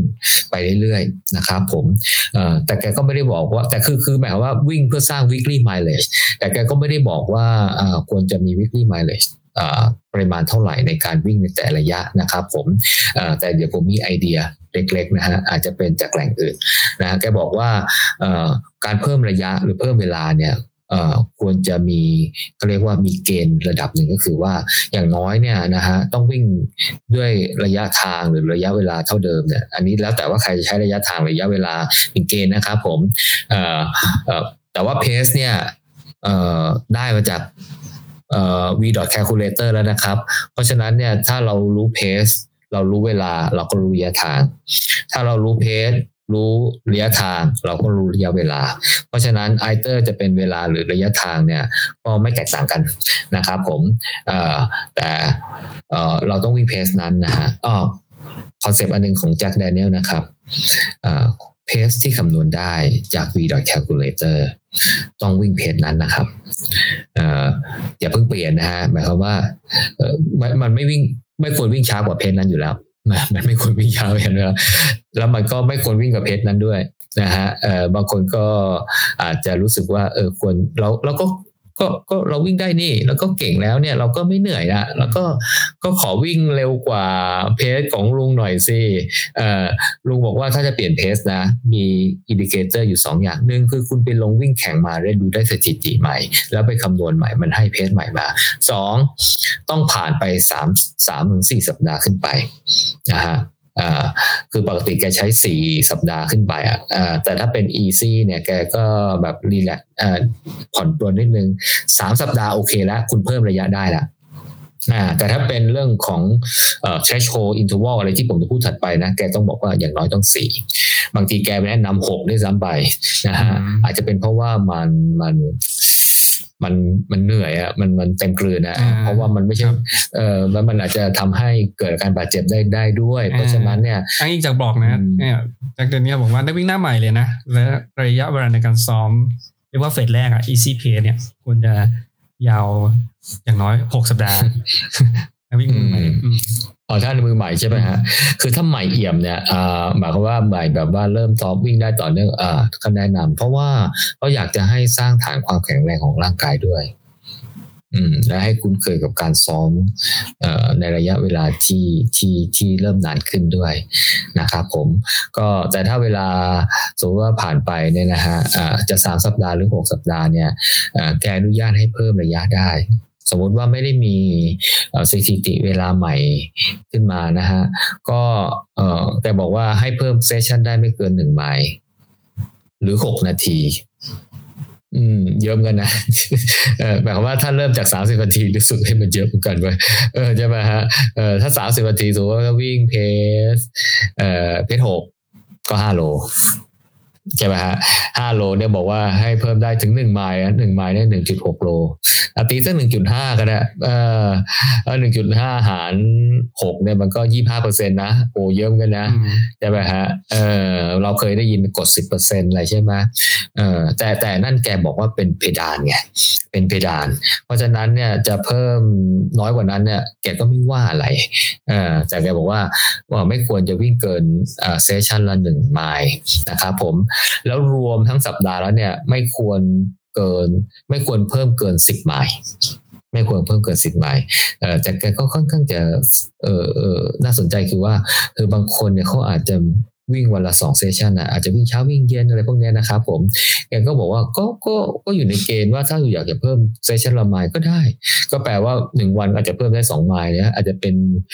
ช่องทางในการเพิ่มระยะทางได้อย่างรวดเร็วนะฮะยังอยู่ในกรอบของลุงแจ้งอยู่นะฮะแต่แต่การที่สปริตแบบนั้นเนี่ยมันจะส่งผลทำให้ร่างกายมีเวลาพักขึ้นมีเวลาฟื้นฟูมากขึ้น เพราะฉะนั้นถึงแม้จะเพิ่มหนึ่งไมล์หรืออะไรก็ตามเนี่ยก็ ก็ยังอยู่ในวิสัยที่จะไม่ได้ทำให้ร่างกายบอบช้ำมากก็ยังพอฟื้นฟูได้ อันนี้ก็คือแต่ว่าก็ต้องบอกว่าด้วยเป็นไกด์ไลน์นะครับผมเพราะฉะนั้นเราก็จะได้แนวทางในการเพิ่มระยะทางนะส่วนใครอาจจะสตาร์ทที่สมมุติอาจจะสตาร์ทที่ 45 นาทีหรือ 60 นาทีเนี่ยก็โอเคก็โอเคสำหรับการวิ่ง easy pace easy run นะครับผมในในเรื่องของ easy run เนี่ยหรือหรือ easy pace เนี่ยนะครับผมก็จะใช้เป็นเป็นเพสที่สำหรับในการวิ่งลองรันด้วยนะครับผมสำหรับคนที่จะลงโปรแกรมมาราธอนฮาฟมาราธอนนะฮะอาจจะต้องมีการซ้อมแบบลองรันเข้ามาในโปรแกรมการซ้อมด้วยนะครับผมก็จะมีโปรแกรมลองรันเนี่ยก็จะมีอยู่ในช่วงเฟสที่1นนะครับผมแล้วก็จะมีอยู่ในเฟสอื่น ๆด้วยนะครับผมเพราะถือว่าเป็นคุณภาพประเภทหนึ่งที่สามารถใส่เพื่อเสริมให้สอดคล้องกับเรสที่เราจะลงได้นะครับ เพราะว่า principle อันหนึ่งของการฝึกซ้อมเนี่ยการทำโปรแกรมก็คือ specificity of training นะครับผมก็คือว่าต้องมีโปรแกรมการซ้อมที่สอดคล้องกับเรสที่เราจะลงด้วย คือถ้าเราจะลงมาราธอนอย่างเงี้ยลองรันจะเป็นส่วนหนึ่งที่มีความสำคัญในการซ้อมแล้วไม่ใช่บอกว่าเฮ้ยซ้อมอื่นแล้วไม่ซ้อมลองรันเลยก็ไม่ได้ เราบอกลองรันจะซ้อมเฉพาะในเฟสที่หนึ่งอะไรเงี้ยบอกเฮ้ยไม่ใช่เออบอกลองรันเนี่ยมันก็สามารถสตาร์ทในเฟสที่หนึ่งได้แต่เฟดสองสามสี่อะไรเงี้ย มันก็ ต้องมีด้วย เพราะว่ามันจะต้องไปสอดคล้องกับเรสที่เราจะลงด้วยลองรันเนี่ยลุงแจ็คก็บอกว่าก็ควรจะประมาณ 25-30%ของของ weekly mileage คือระยะวิ่งสะสมประจำสัปดาห์นะครับผมที่ให้เป็นเรสนะฮะ 25-30 เนี่ยก็คือเป็นเหมือนกับยืดหยุ่นอะให้แต่ละคนไปเลือกได้ คือถ้าคุณวิ่งได้แค่ 25 ก็ 25 ก็โอเคถ้าคุณวิ่งได้ถึง 30 ก็ก็โอเค แต่คุณวิ่งได้สามห้าก็ก็ไม่โอเค ก็เขาให้วิ่งแค่สามสิบหรือวิ่งแค่เอ่อเอ่อยี่สิบอย่างเงี้ยก็ไม่โอเค ก็ให้วิ่งยี่ห้าอะไรเงี้ยเออก็แต่ถามว่ามันจะเดวิเอทไปเป็นยี่สิบสามสิบ เอ่อสามสิบห้าอะไรได้ไหม จริง ๆ ก็ผมว่าก็ขึ้นอยู่กับเอ่อคือมันถึงแม้ว่าเอ่อลุงแจ็คให้เป็นใกล้ลายยี่ห้าถึงสามสิบเปอร์เซ็นเนี่ยแต่ก็ไม่ได้ลิจิตขนาดบอกว่าเฮ้ยห้ามทำห้ามทำเนี่ยเออแกก็พูดอยู่บ่อยครั้งว่าอ่าบางทีมันก็อาจจะต้องปรับให้สอดคล้องกับ personal limit ของแต่ละคนก็ได้ก็ด้วยนะฮะเพราะว่าไม่งั้นแล้วเนี่ยแบบโอ้ยบอกว่าห้ามทำห้ามต่ำกว่ายี่ห้าเปอร์เซ็นแล้วบอกโอ้ยี่สิบเปอร์เซ็นต์นี่ก็ล่อแร่ไม่ไหวแล้วเอ่อมันอาจจะเป็นว่าว่าเขาอาจจะเริ่มน้อยกว่านั้นน่ะ แต่ว่าช่วงช่วงเฟสหนึ่งของเขาว่าก็อาจจะต้องนานกว่าชาวบ้านเขาว่าใช่ไหมฮะเพราะร่างกายมันทนไม่ได้อะไรเงี้ย อืม หรือจะบอกว่าเฮ้ยสามสิบห้าเปอร์เซ็นต์อะไรเงี้ยเราต้องกลับมาดูว่าเขา recover ได้ทันเวลาที่จะลง session ถัดไปหรือเปล่า คือหัวใจมันไม่ได้ประเด็นมันไม่ได้อยู่ที่ว่าเขาวิ่งได้วิ่งไม่ได้ ประเด็นอยู่ที่ว่าเมื่อวิ่งแล้วเนี่ยมันมันทำให้ ใน session ถัดไปเนี่ยเขามีความพร้อมของร่างกายเต็มที่ในการที่จะรับ load ของ session ถัดไปได้ไหมนะฮะคือถ้าให้วิ่งหนึ่งครั้งเนี่ยมันก็วิ่งได้ทั้งนั้นแหละสามสิบห้าสี่สิบเปอร์เซ็นหรืออะไรเงี้ยมันก็วิ่งได้งั้นแหละ แต่ว่าร่างกายฟื้นฟูทันหรือเปล่า คุณนอนพอหรือเปล่าคุณกินอาหารพันหรือเปล่า คุณใช้ร่างกายอะไรอย่างอื่นหรือเปล่าอะไรอย่างเงี้ยเพราะว่าถ้าร่างกายมันไม่ไปพร้อม ที่จะลงในเซสชันถัดไปได้อย่างมีคุณภาพเนี่ยก็แปลว่ามันก็จะเสียอ่าเซสชันถัดไปมันก็จะเสียไงเพราะฉะนั้นที่พี่เป็น guideline เนี่ยเอ่อก็คือเพื่อเพื่อให้ได้ประโยชน์จากการซ้อมด้วย แล้วก็ให้ให้มันมีคุณภาพด้วยเอออันนี้แหละที่คนมักจะชอบชอบแหกแหก guideline ของลุงอะก็วิ่งได้อะไรเงี้ยวิ่งได้ แต่ลืมนึกไปว่าเออเนี่ยมันถ้ามันไม่พร้อมเนี่ยสมมติว่า session ถัดไปเป็น interval อย่างเงี้ยเอออาจจะวิ่งไม่ครบเซตเลยก็ได้นะเขาให้วิ่งจำนวนหนึ่งเซตเลยก็วิ่งไม่ครบอย่างเงี้ย interval ครั้งนั้นก็เสียละเสียละไม่ได้ละเออตารางกระเจิงก็ ก็อันนั้นละละเออก็ ก็แย่แล้ว อืม อืม ครับ ก็ easy pace สร้างวิ่งมี mileage สร้างความแข็งแรงร่างกาย ใส่ long run ด้วยเพื่อจะซ้อมนะครับผมวิ่งด้วย pace นี้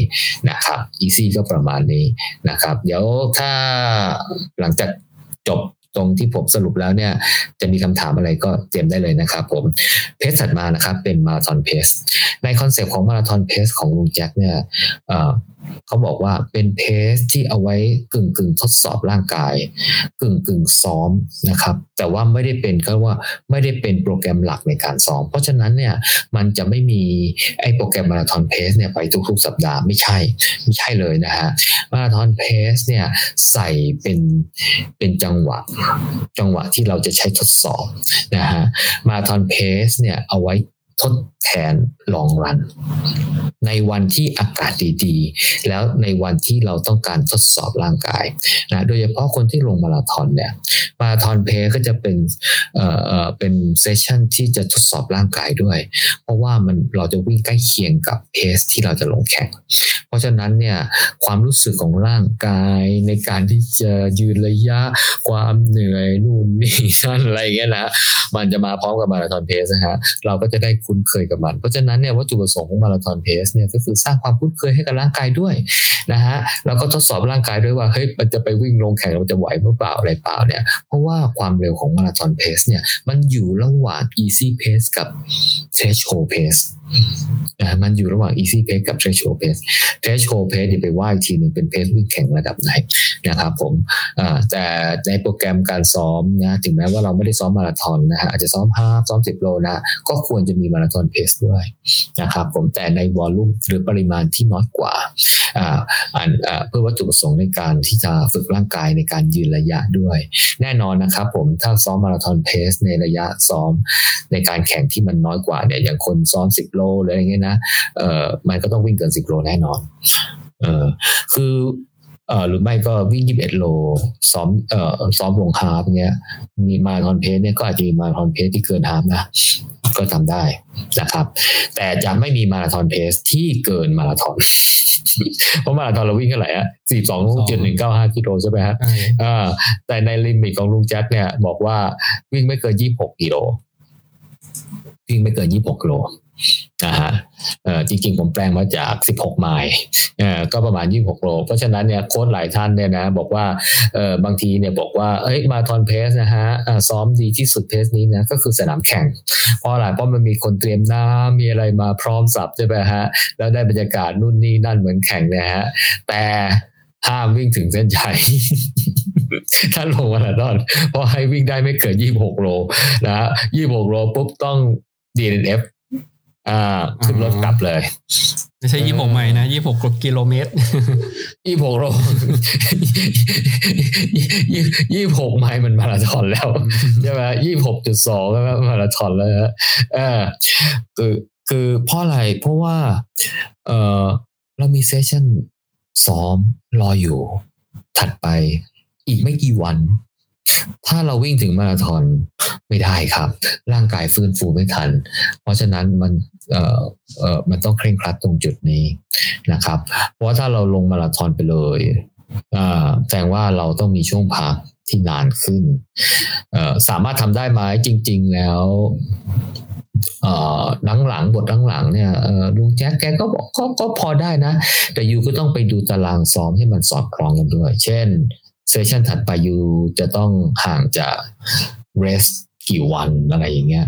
เออแต่ถ้ามาราธอนเนี่ยมันต้องห่างมากๆแกก็ไม่ค่อยแนะนำอะเพราะแกปกติเราว่าหลังหลัง race ที่มันเป็นแบบขัดตาทับหรือว่า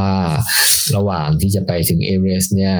แกก็จะแนะนำลงสิบโลลงอย่างมากก็ half อะไรอย่างเงี้ย เพื่อที่จะให้มีเวลาพักเนี่ยไม่นานไง จะได้ลง session ถัดไปต่อเนื่องได้ แล้วดูการซ้อมโปรแกรมการซ้อมมันจะได้ไม่เสียนะฮะนี่คือเป้าหมายนะครับผมเพราะฉะนั้น marathon paceก็บอกว่าปกติก็อาจจะเดือนละหนใส่จะให้ไปแทนรองรันนะครับผมแล้วก็วิ่งประมาณประมาณเก้าสิบนาทีอะไรประมาณนี้นะครับผมเออยังเก่งก็คงไม่เกินสองชั่วโมงมั้ง เอออืมแต่แต่ครั้งนี้ขึ้นอยู่กับเพสนะฮะเออเพราะว่า เออถ้ายี่ปกโลแล้วก็เออวิ่งวิ่งสองชั่วโมงนี่ก็ ก็เร็วเร็วกัน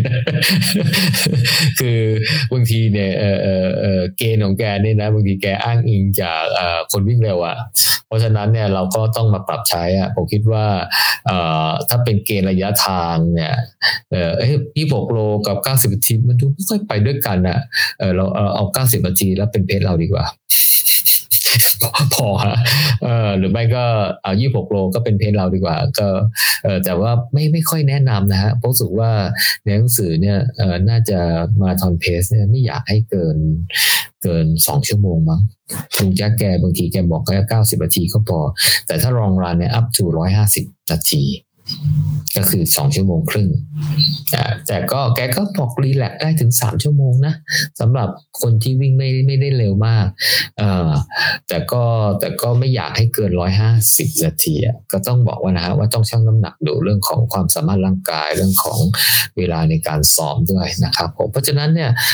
มาราธอนเพสเนี่ยคอนเซปต์ไม่ค่อยมีอะไรมากเท่าไหร่ เป็นโปรแกรมที่เอาไว้ทดสอบ เอาไว้แทรกนะแทนลองรันก็ไม่ได้ใส่บ่อยครั้ง อย่างมากก็เดือนละหนอะไรประมาณนั้นนะครับคำนวณได้จาก VDOT calculator ทั้งนั้นเลยนะครับ pace ถัดไป threshold pace อันนี้เริ่มเริ่มจะไส้แตกหน่อยๆแล้วนะครับผม T pace T pace threshold pace นะฮะเราจะรู้จักจากในชื่อทั่วไปก็เรียกว่าเป็น tempo นะ tempo run tempo pace นะครับผม แต่ลุงแจ็คจะใช้คำว่า threshold pace เพราะว่า pace นี้เนี่ยวิ่งได้ทั้ง tempo นะฮะกับ cruise interval มี 2 แบบนะครับผมความเร็วเท่ากันคำนวณมาจากเอ่อ v ด calculator เหมือนกัน tempo pace เนี่ยนะครับผมเอ่อจะเป็นความเร็วเอ่อเกือบเกือบสิบ 10k pace นะฮะแต่ 10k pace แกเนี่ยนะ definition ของของลุงแจ็คแกนะ ก็คือวิ่งได้ 30 นาทีได้ 10 โล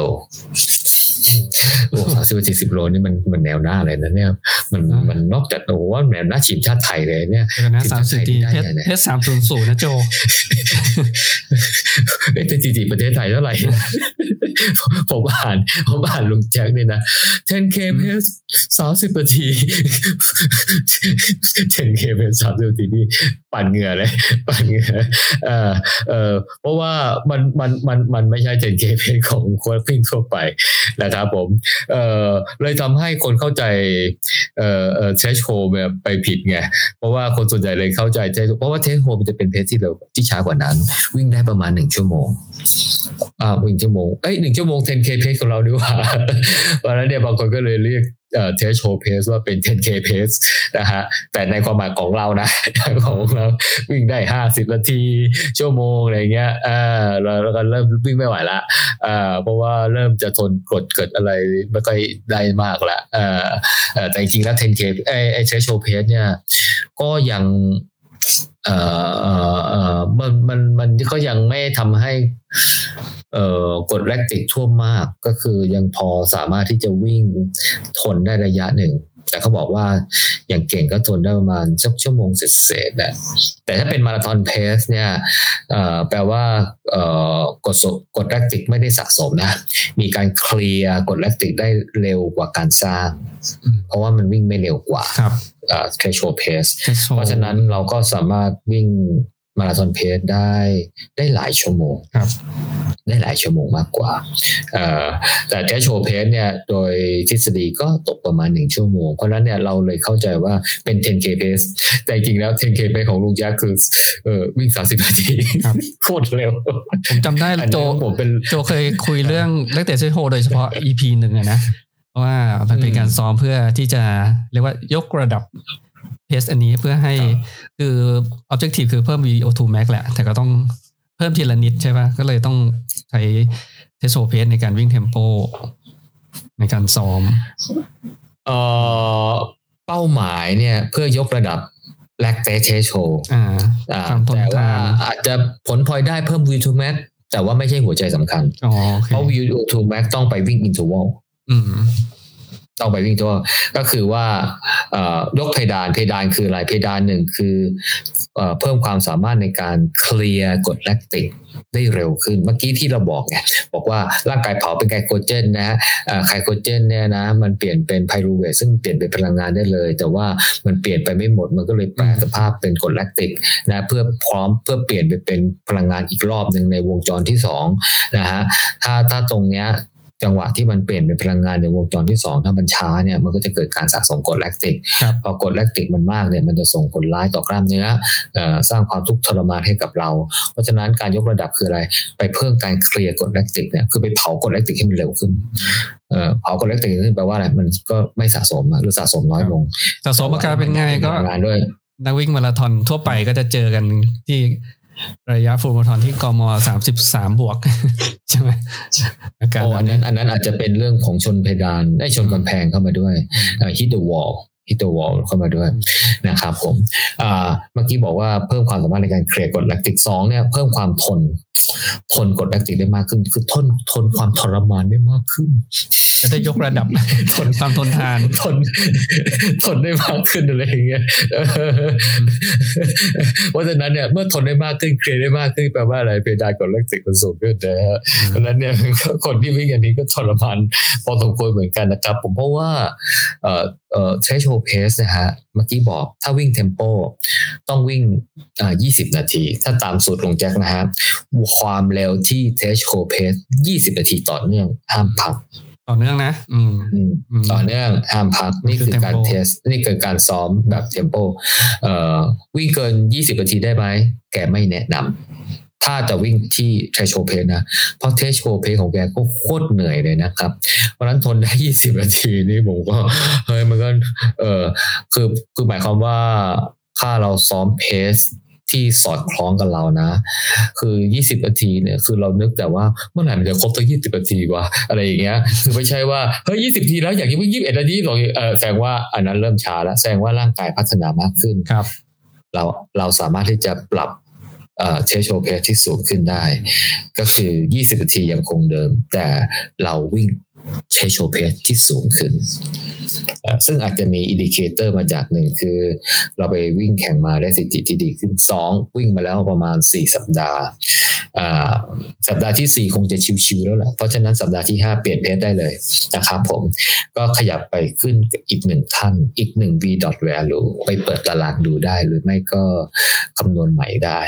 นะครับผมอพอพอเราได้ความเร็วที่มันเร็วขึ้นเดี๋ยว 20นาทีเราก็จะนึกถึงนาฬิกาเฮ้ยเมื่อไหร่มันจะถึง20นาทีสี่วันนี้โคตรเหนื่อยครับตอบตามแต่ถ้าถ้าวิ่งเกิน20นาทีได้เดี๋ยวก็แปลว่าเออช้าไปละชาแสดงว่าร่างกายเก่งขึ้นแล้วร่างกายเก่งขึ้นนะครับผมเพราะว่าเทชโชเพสเนี่ยนะครับผม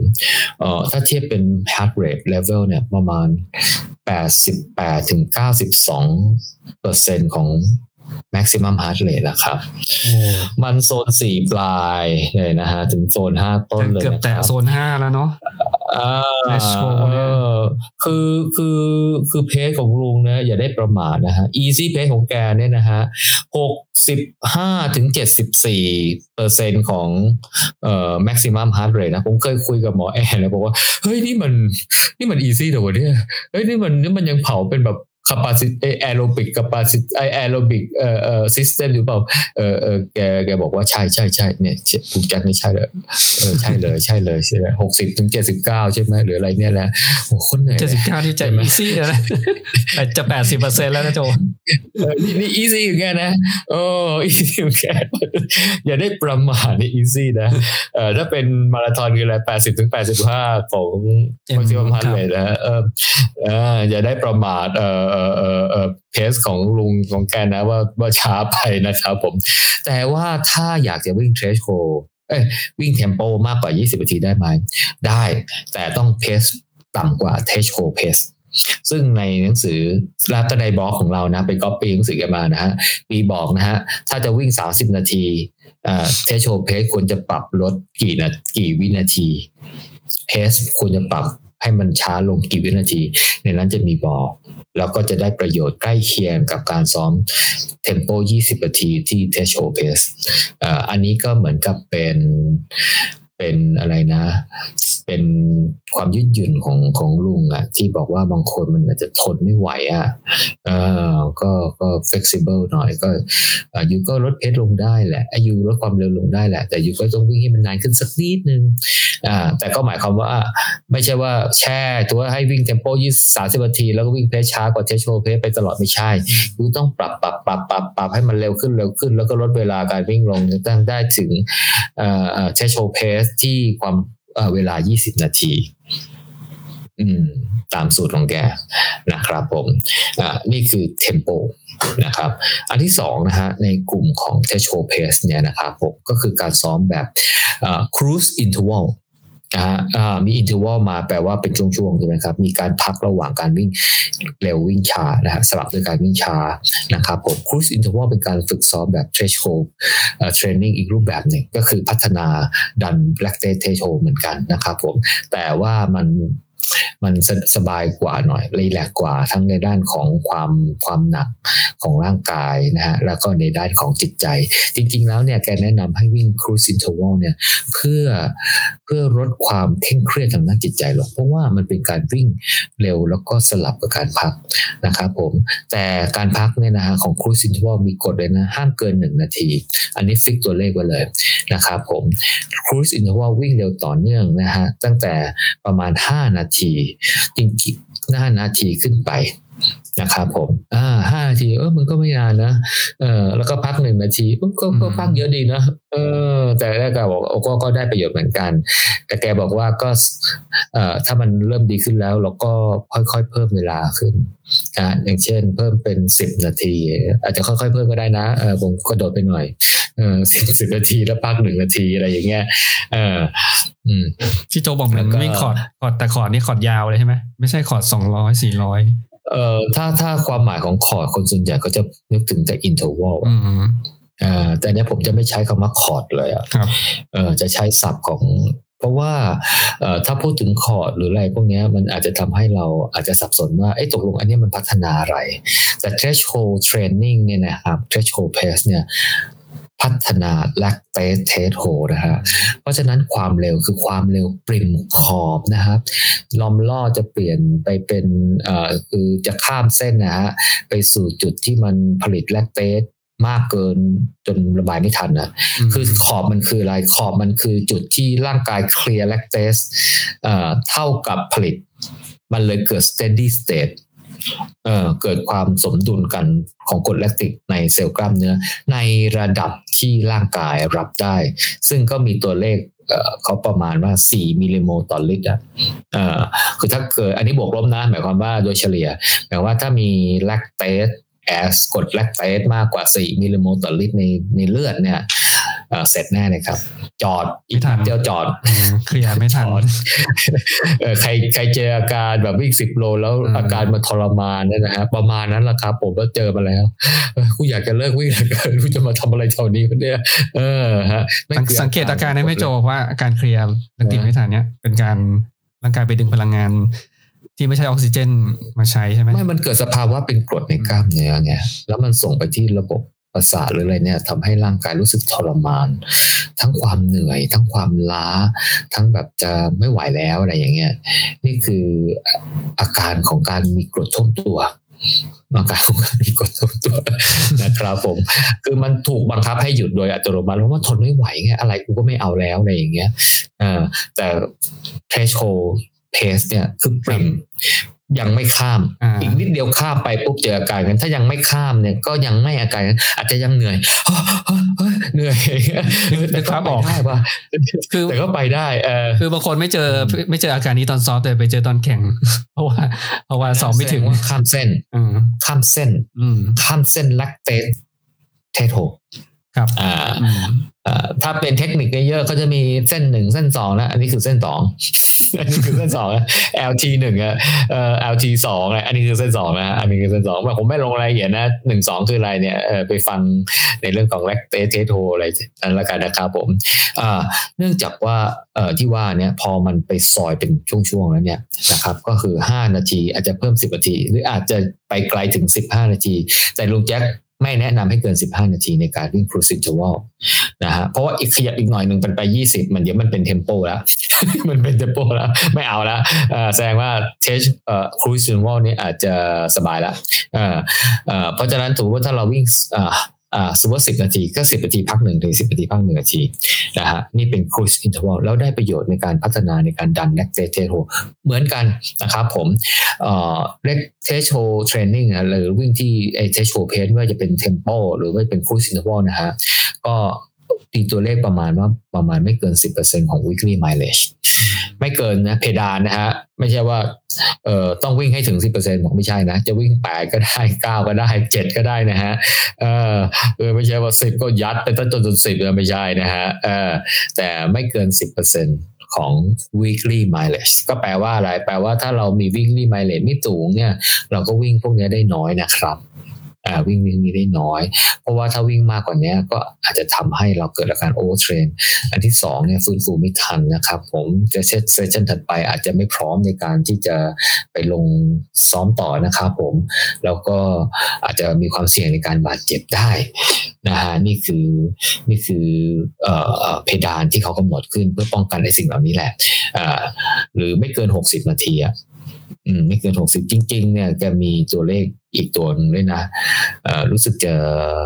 สิบห้ากิโลนะหมายความว่าไม่ควรจะเกินสิบห้ากิโลด้วยซ้ำไป ก็จะมีเพดานหลาย ๆ ตัวให้เลือกใช้ชนอันไหนก่อนหยุดแค่นั้นนะครับไม่เกินสิบห้ากิโลนี่คือหกสิบนาทีนะวิ่งกันสิบห้ากิโลเลยเหรอไม่บางทีบางทีอาจจะวิ่งเพสที่ที่ที่ช้ากว่าเทชโคแล้วก็ไปเปิดตารางของลุงไง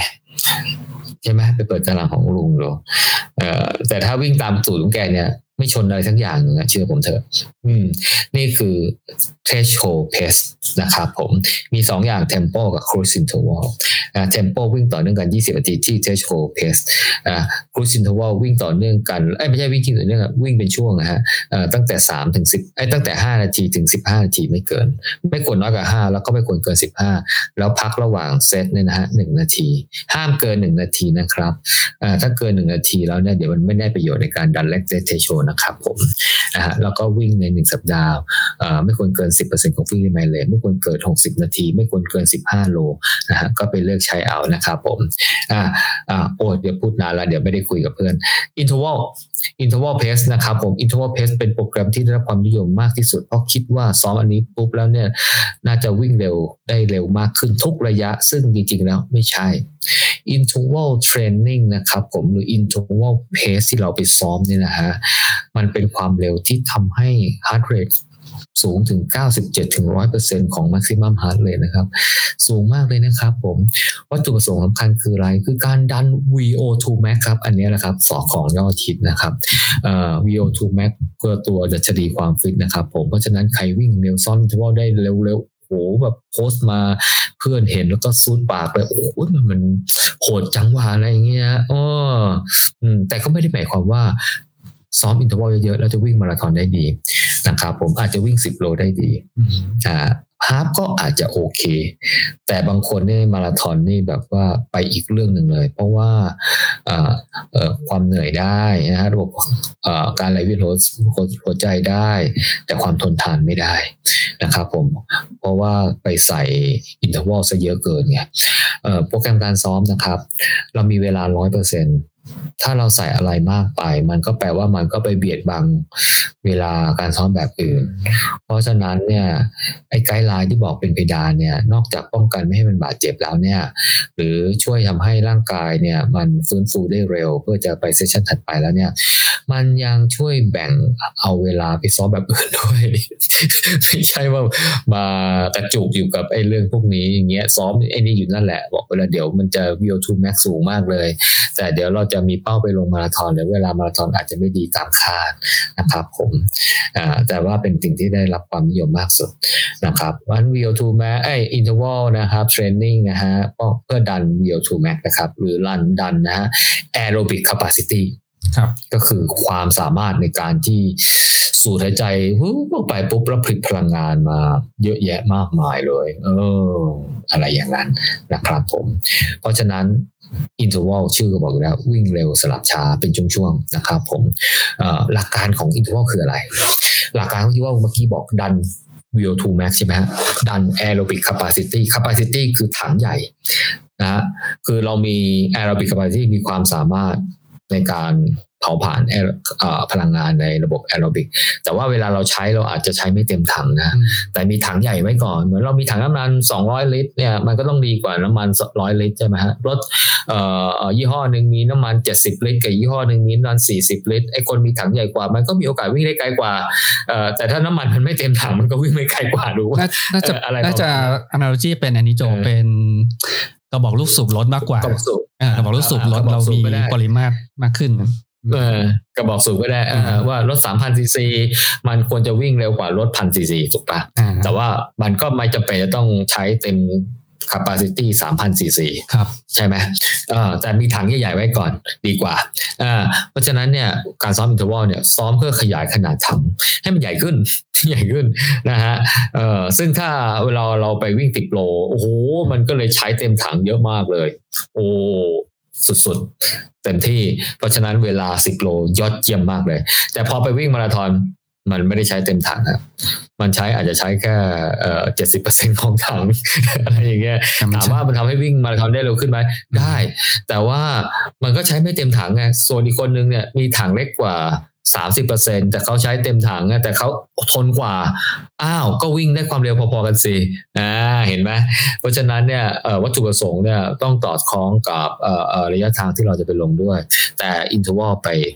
ทำให้วิวทูแม็กมันใหญ่ขึ้นมันโตขึ้นมันดันถังให้มันใหญ่ขึ้นลูกกระบอกสูบให้มันใหญ่ขึ้นนะครับผมเพราะฉะนั้นเนี่ยการซ้อมคืออะไรมันก็ต้องซ้อมให้มันเหนื่อยแบบเต็มถังอะ ให้มันคับถังอะ่ะก็แปลว่าคุณโคตรเหนื่อยเลยใช่ไหมฮะเอ่อเพื่อให้ร่างกายมันสัมผัสความรู้สึกทรมานอย่างสุดซึ้งนานๆเอ่อยิ่งมันทรมานมากๆมันก็จะขยายถังให้มันใหญ่ขึ้นใหญ่ขึ้นเพราะมันรู้ว่าร่างกายมันเรียนรู้เขาเรียกจาก stress จาก load ที่ใส่เข้าไปนะฮะมันกลัวตายเอ้ยมันมีถังแค่นี้มันมีกระบอกสูบแค่นี้มันไม่ได้แล้วมันก็ไปขยาย เพราะฉะนั้นเนี่ยถ้าเราไปซ้อมแบบเหนื่อยนะมากๆเลยนะฮะมันก็จะขยายไอ้ aerobic capacity ให้มันมากขึ้น นี่คือสิ่งที่สำคัญหัวใจของการซ้อม ซึ่งซึ่งเวลาเราไปวิ่งเนี่ยเอ่อตอนเราวิ่งก่อนวิ่งเนี่ยมันยังไม่เหนื่อยใช่ปะ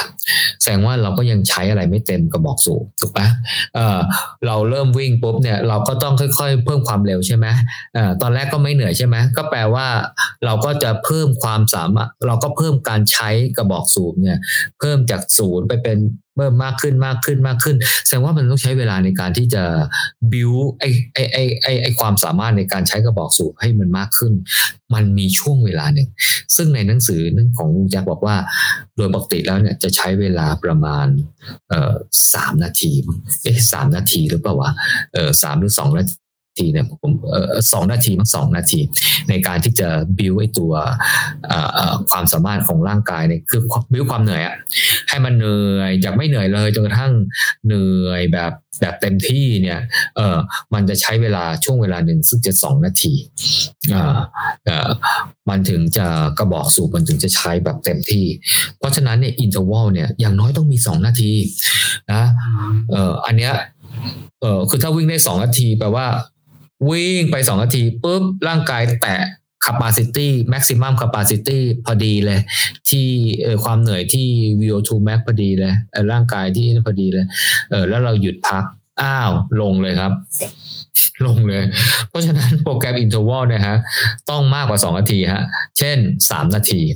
พอ 3 นาทีหมายถึงว่าเฮ้ยร่างกายมันเริ่มวิ่งแล้วมันเหนื่อยเหนื่อยจนกระทั่งมันใช้ความสามารถ VO2 max เต็มที่ปุ๊บที่2นาทีผ่านไป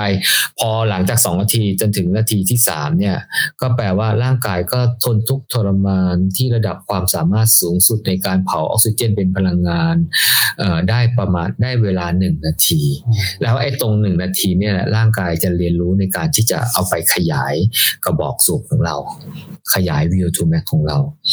เพราะฉะนั้นเนี่ยถ้าเราวิ่งอินเทอร์วัลจาก2จาก3นาทีไปเป็น4นาทีเป็นห้า5 นาที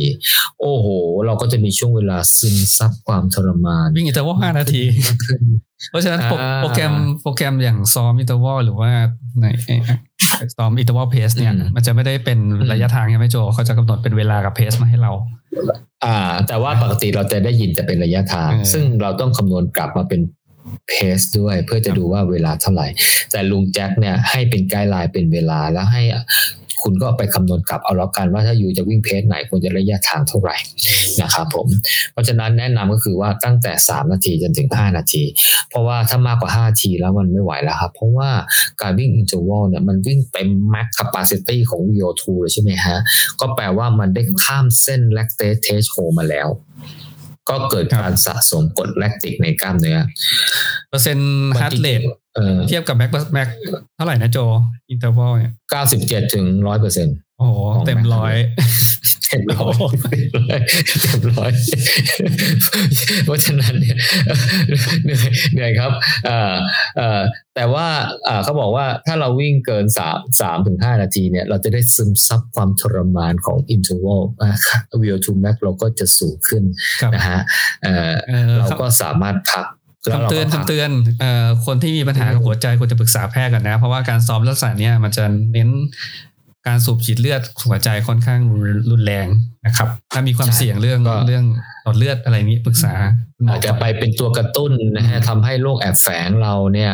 เออเขาเรียกว่าอะไรล่ะ ส่งส่งผลออกมานะเออเพราะฉะนั้นเนี่ยก็ก็ถ้าใครเออก็เพื่อความปลอดภัยเราก็อาจจะไปตรวจร่างกายอะไรก่อนนะครับผมเพื่อดูว่ามีโรคแอบแฝงหรือเปล่า เพราะว่าพวกนี้มันก็จะกระตุ้นง่าย คือมันไม่ใช่ความผิดของการวิ่ง มันเป็นเรื่องของโรคแอบแฝงนะครับ แล้วอันนี้ก็อาจจะเป็นตัวกระตุ้นได้ดีกว่ากิจวัตรประจำวันทั่วไป แต่ก็ไม่ได้บอกว่ากิจวัตรประจำวันทั่วไป จะไม่เป็นตัวกระตุ้นนะ ก็อาจจะเป็นตัวกระตุ้น เพราะเราก็เห็นข่าวอยู่พอสมควรเหมือนกันคนที่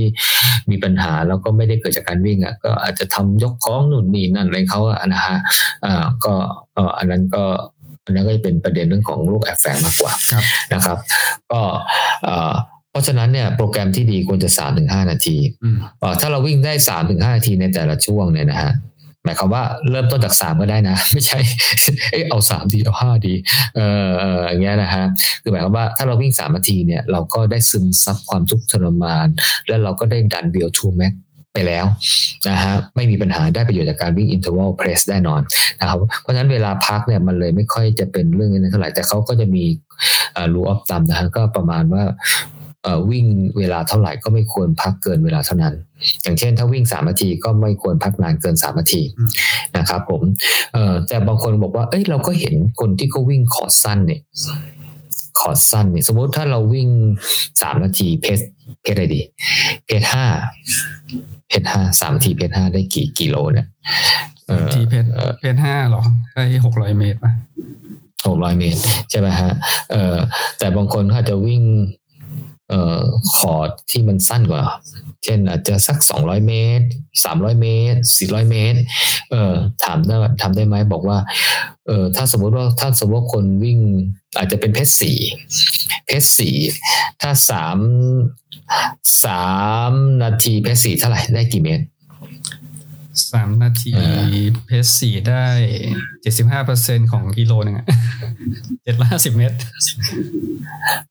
เจ็ดร้อยห้าสิบเมตรอ่าแต่ถ้าเราเคยเห็นว่า เอ๊ะบางคนเขาวิ่งเอ่อสี่ร้อยเมตร ก็แสดงว่าเขาใช้เขาวิ่งเพสสี่แสดงว่าเขาใช้เวลาน้อยกว่าสามนาที ใช่ไหมเออก็แปลว่าอะไรอ้าวร่างกายเนี่ยมันเหยียบคันเร่งไปมันยังไม่สุดเลยอะ มันยังไม่ใช้ไอ้ตัว VO2 max เอ่อ capacity aerobic capacity สูงสุด หรือว่าดันความสามารถจะถึง VO2 max เลยเนี่ยอ้าวพักแล้วเหรอเออเขาบอกว่าสามารถทำได้ แต่ว่าเวลาพักก็ต้องสั้นลง เวลาพักก็ต้องสั้นลง อืมเช่นสมมุติว่าวิ่ง 400 เมตร สมมุตินะ ใช้เวลาหนึ่งสองนาที สองนาทีก็พักแล้วร่างกายเพิ่งแตะนั่นเอง แต่เวลาพักเนี่ยก็ให้พักสั้นลงก็เช่นอาจจะพักไม่เกินสองนาทีอะไรเงี้ยหรืออาจจะพักนาทีครึ่งซึ่งซึ่งการพักสั้นๆแบบเนี้ยมันจะทำให้ heart rate มันลงมานะฮะมันลงมาแป๊บเดียวเออแล้วมันก็ต้องวิ่งต่อละก็คือว่ามันลงมายังไม่ถึงจุดสตาร์ทที่แบบเหมือนกับเราไม่ ตอนเริ่มวิ่งใหม่ๆอะเพราะฉะนั้นมันยังมีความเหนื่อยคงค้างอยู่ คือมันอาจจะลงมาประมาณครึ่งทาง พอเราสตาร์ทวิ่งใหม่ปุ๊บมันก็วิ่งคราวนี้มันวิ่งแป๊บเดียวเลย มันถึงวิวทูแม็กเลย มันถึง aerobic capacity เลย แปลว่าอะไรแปลว่ามันใช้เวลาไม่ถึงสองนาที สมมติว่าใช้เวลาแค่หนึ่งนาทีนะฮะก็ หนึ่งวิ่งไปหนึ่งนาทีปุ๊บมาถึงวิวทูแม็กเลย ถึงแม้ว่าเราจะวิ่งแค่สองนาทีนะ เราก็มีเวลาหนึ่งนาทีเลยนะที่ซึมซับความทุกข์ทรมานของ interval pace เพราะฉะนั้นในวิ่งคอร์ตสั้นที่สั้นกว่าสามนาทีได้ไหม ได้ แต่เวลาพักก็ต้องสั้นลง เพื่อให้เวลามันสตาร์ทในในในในเซตถัดไปเนี่ย เออ มันลงมาแป๊บเดียวมันวิ่งขึ้นไปเร็วอย่างรวดเร็วเลย เออ เพราะฉะนั้นความทุกข์ทรมานไม่ต่างกันกับ เอ่อขอที่วิ่งยาวกว่า อืม แต่อาจจะดีต่อใจมากกว่า เฮ้ยเฮ้ยแป๊บเดียวมันก็พักแล้วนี่หว่า อะไรอย่างเงี้ย เอ่อก็ก็ก็อาจจะทำให้สามารถที่จะจบคอร์ตสั้นเนี่ยมีโอกาสจบได้ง่ายกว่ากดจบคอร์ตยาวๆอะไรเงี้ยแต่จริงๆลุงแจ็คเขาเขาเขาชื่นชอบนะฮะ คือถ้าจะลง interval ให้ได้ประโยชน์มากๆเนี่ยแกเน้นสามนาทีขึ้นไปอะก็ไม่ได้ใช้เป็นคอร์ตสั้นที่สั้นมากๆ อืม แต่ก็ไม่ได้บอกว่าห้ามวิ่งอะไรที่มันสั้นมากๆนะ ก็หมายความว่าจุดเริ่มต้นเนี่ย อาจจะเป็นจุดตรงนั้นก่อนสามสี่ห้านาทีอะไรก่อนนะแล้วก็พัก ไม่เกินไม่เกินเวลาที่วิ่งนะครับแต่ว่าควรจะพักเขาบอกว่าถ้าให้ดีนะฮะควรจะพักครึ่งหนึ่งของเวลาที่วิ่งนี่คือรูออฟต่ำของแกเช่น ถ้าวิ่งสามนาทีอ่าถ้าตอนแรกๆเนี่ยเหนื่อยมากๆเลยอาจจะพักสามนาที แต่ต่อไปก็ต้องลดเวลาพักลงอะ ช่วงช่วงพักนี่คือให้ให้ใช้ e p a หรือเปล่าโจอ่าถ้าจริง ๆ พักเนี่ยมีตั้งแต่หยุดนิ่งๆนะฮะหรือลงไปนอนอะไรเงี้ยก็ลงไปนอนเลยเพราะว่าบางคนคือการพักก็คือการ recover แหละเออจริงๆแล้วแกบอกว่าควรจะเป็น active recovery ก็อย่างน้อยต้องต้องเดินนะไม่ไม่ควรจะหยุดนิ่งเดิน จ็อกหรือไม่ก็ easy pace ครับอ่าถ้าถ้าเก่งหน่อยก็ easy pace ถ้าเก่งน้อยหน่อยก็จ็อกจ็อกก็คือช้ากว่า easy pace นะครับครับ ถ้าไม่ค่อยเก่งเท่าไหร่เราก็เดินเราก็ได้ หรือยืผนมแต่เคยยืซ้นอมเนี่ยเขาบอกว่าพอเส้นแรก ๆ ก็แบบที่โจบอกอะเพราะเส้นหลังๆก็จะก็เดินอย่างเดียวอะเออ แต่แต่ว่าไม่ควรอยู่นิ่งๆ เพราะว่าอยู่อืมนิ่งๆเนี่ยทำให้กล้ามเนื้อ มันมันหยุดอยู่กับที่นะเวลาสตาร์ทในเซตถัดไปเนี่ยอาจจะยากอะบางคนเนี่ยสตาร์ทลำบากเลยเออเออบอกแล้วอย่างหนึ่งเนี่ยการเดินการเคลื่อนไหวเนี่ย มันก็เป็นการระบายกรดแลคติกด้วย ก็จะทำให้เรา recover ดีขึ้นในในในวันถัดๆไปได้ด้วย มันก็คงค้างน้อยอะเออ นะครับผมครับเพราะฉะนั้นหัวใจของการ interval ก็คือว่ามีช่วงเวลาให้ร่างกายซึมซับความทุกข์ทรมานนานโอ้เพสไซแต่ของเรานี่เองนะครับไอเพสๆอ่าจะสามนาทีเป็นไกด์ไลน์สามถึงห้านาทีเป็นไกด์ไลน์แต่ไม่ควรวิ่งเกินห้านาทีนะแต่วิ่งสั้นเกินนั้นได้ไหมได้ แต่ว่าเวลาพักก็สั้นลงนะฮะรู้ว่าตามก็คือ ไม่เกินหนึ่งนะไม่เกินไม่เกินเวลาที่วิ่ง อ่าแต่ถ้าเก่งหน่อยก็ควรจะพักแค่ครึ่งหนึ่งของเวลาที่วิ่ง ผมนึกถึงผมก็ปานเหงื่อนะโคตรเหนื่อยเลย เออ ถึงตอนนี้เนี่ยผมยังไม่กล้าซ้อม interval เลยนะอืมมันมันเหนื่อยไง tempo นี่ก็เหนื่อยนะคือถ้าถ้าไม่มีเป้าอย่างที่คุยกันใช่ไหมไม่มี race เออข้างหน้านานๆอะไรเงี้ยแล้วมันไม่มีเป้าหมายอะมัน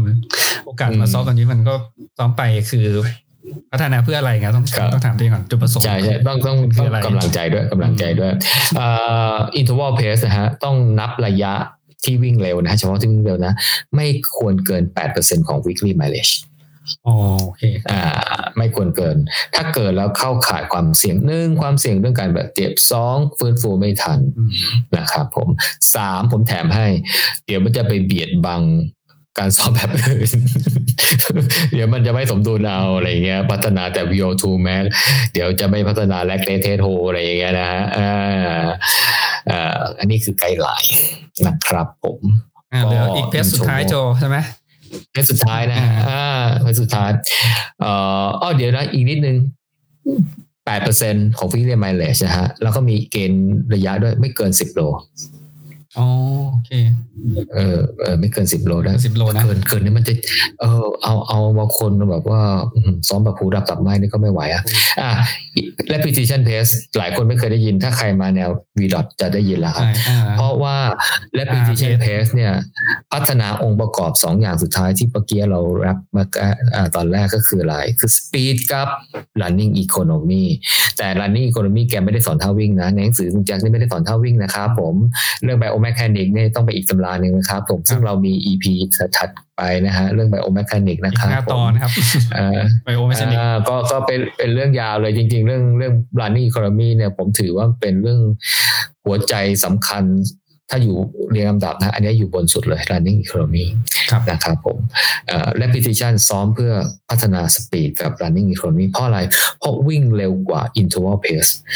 เอ่ออย่าได้ถามว่าวิ่งกี่เปอร์เซ็นต์ของ maximum heart rate เพราะ เพราะว่า maximum heart rate มันมันก็ร้อยเปอร์เซ็นต์แล้วนี่โจจะมาเร็วกว่ามันก็ร้อยแล้ว อันนี้ก็ร้อยฮะ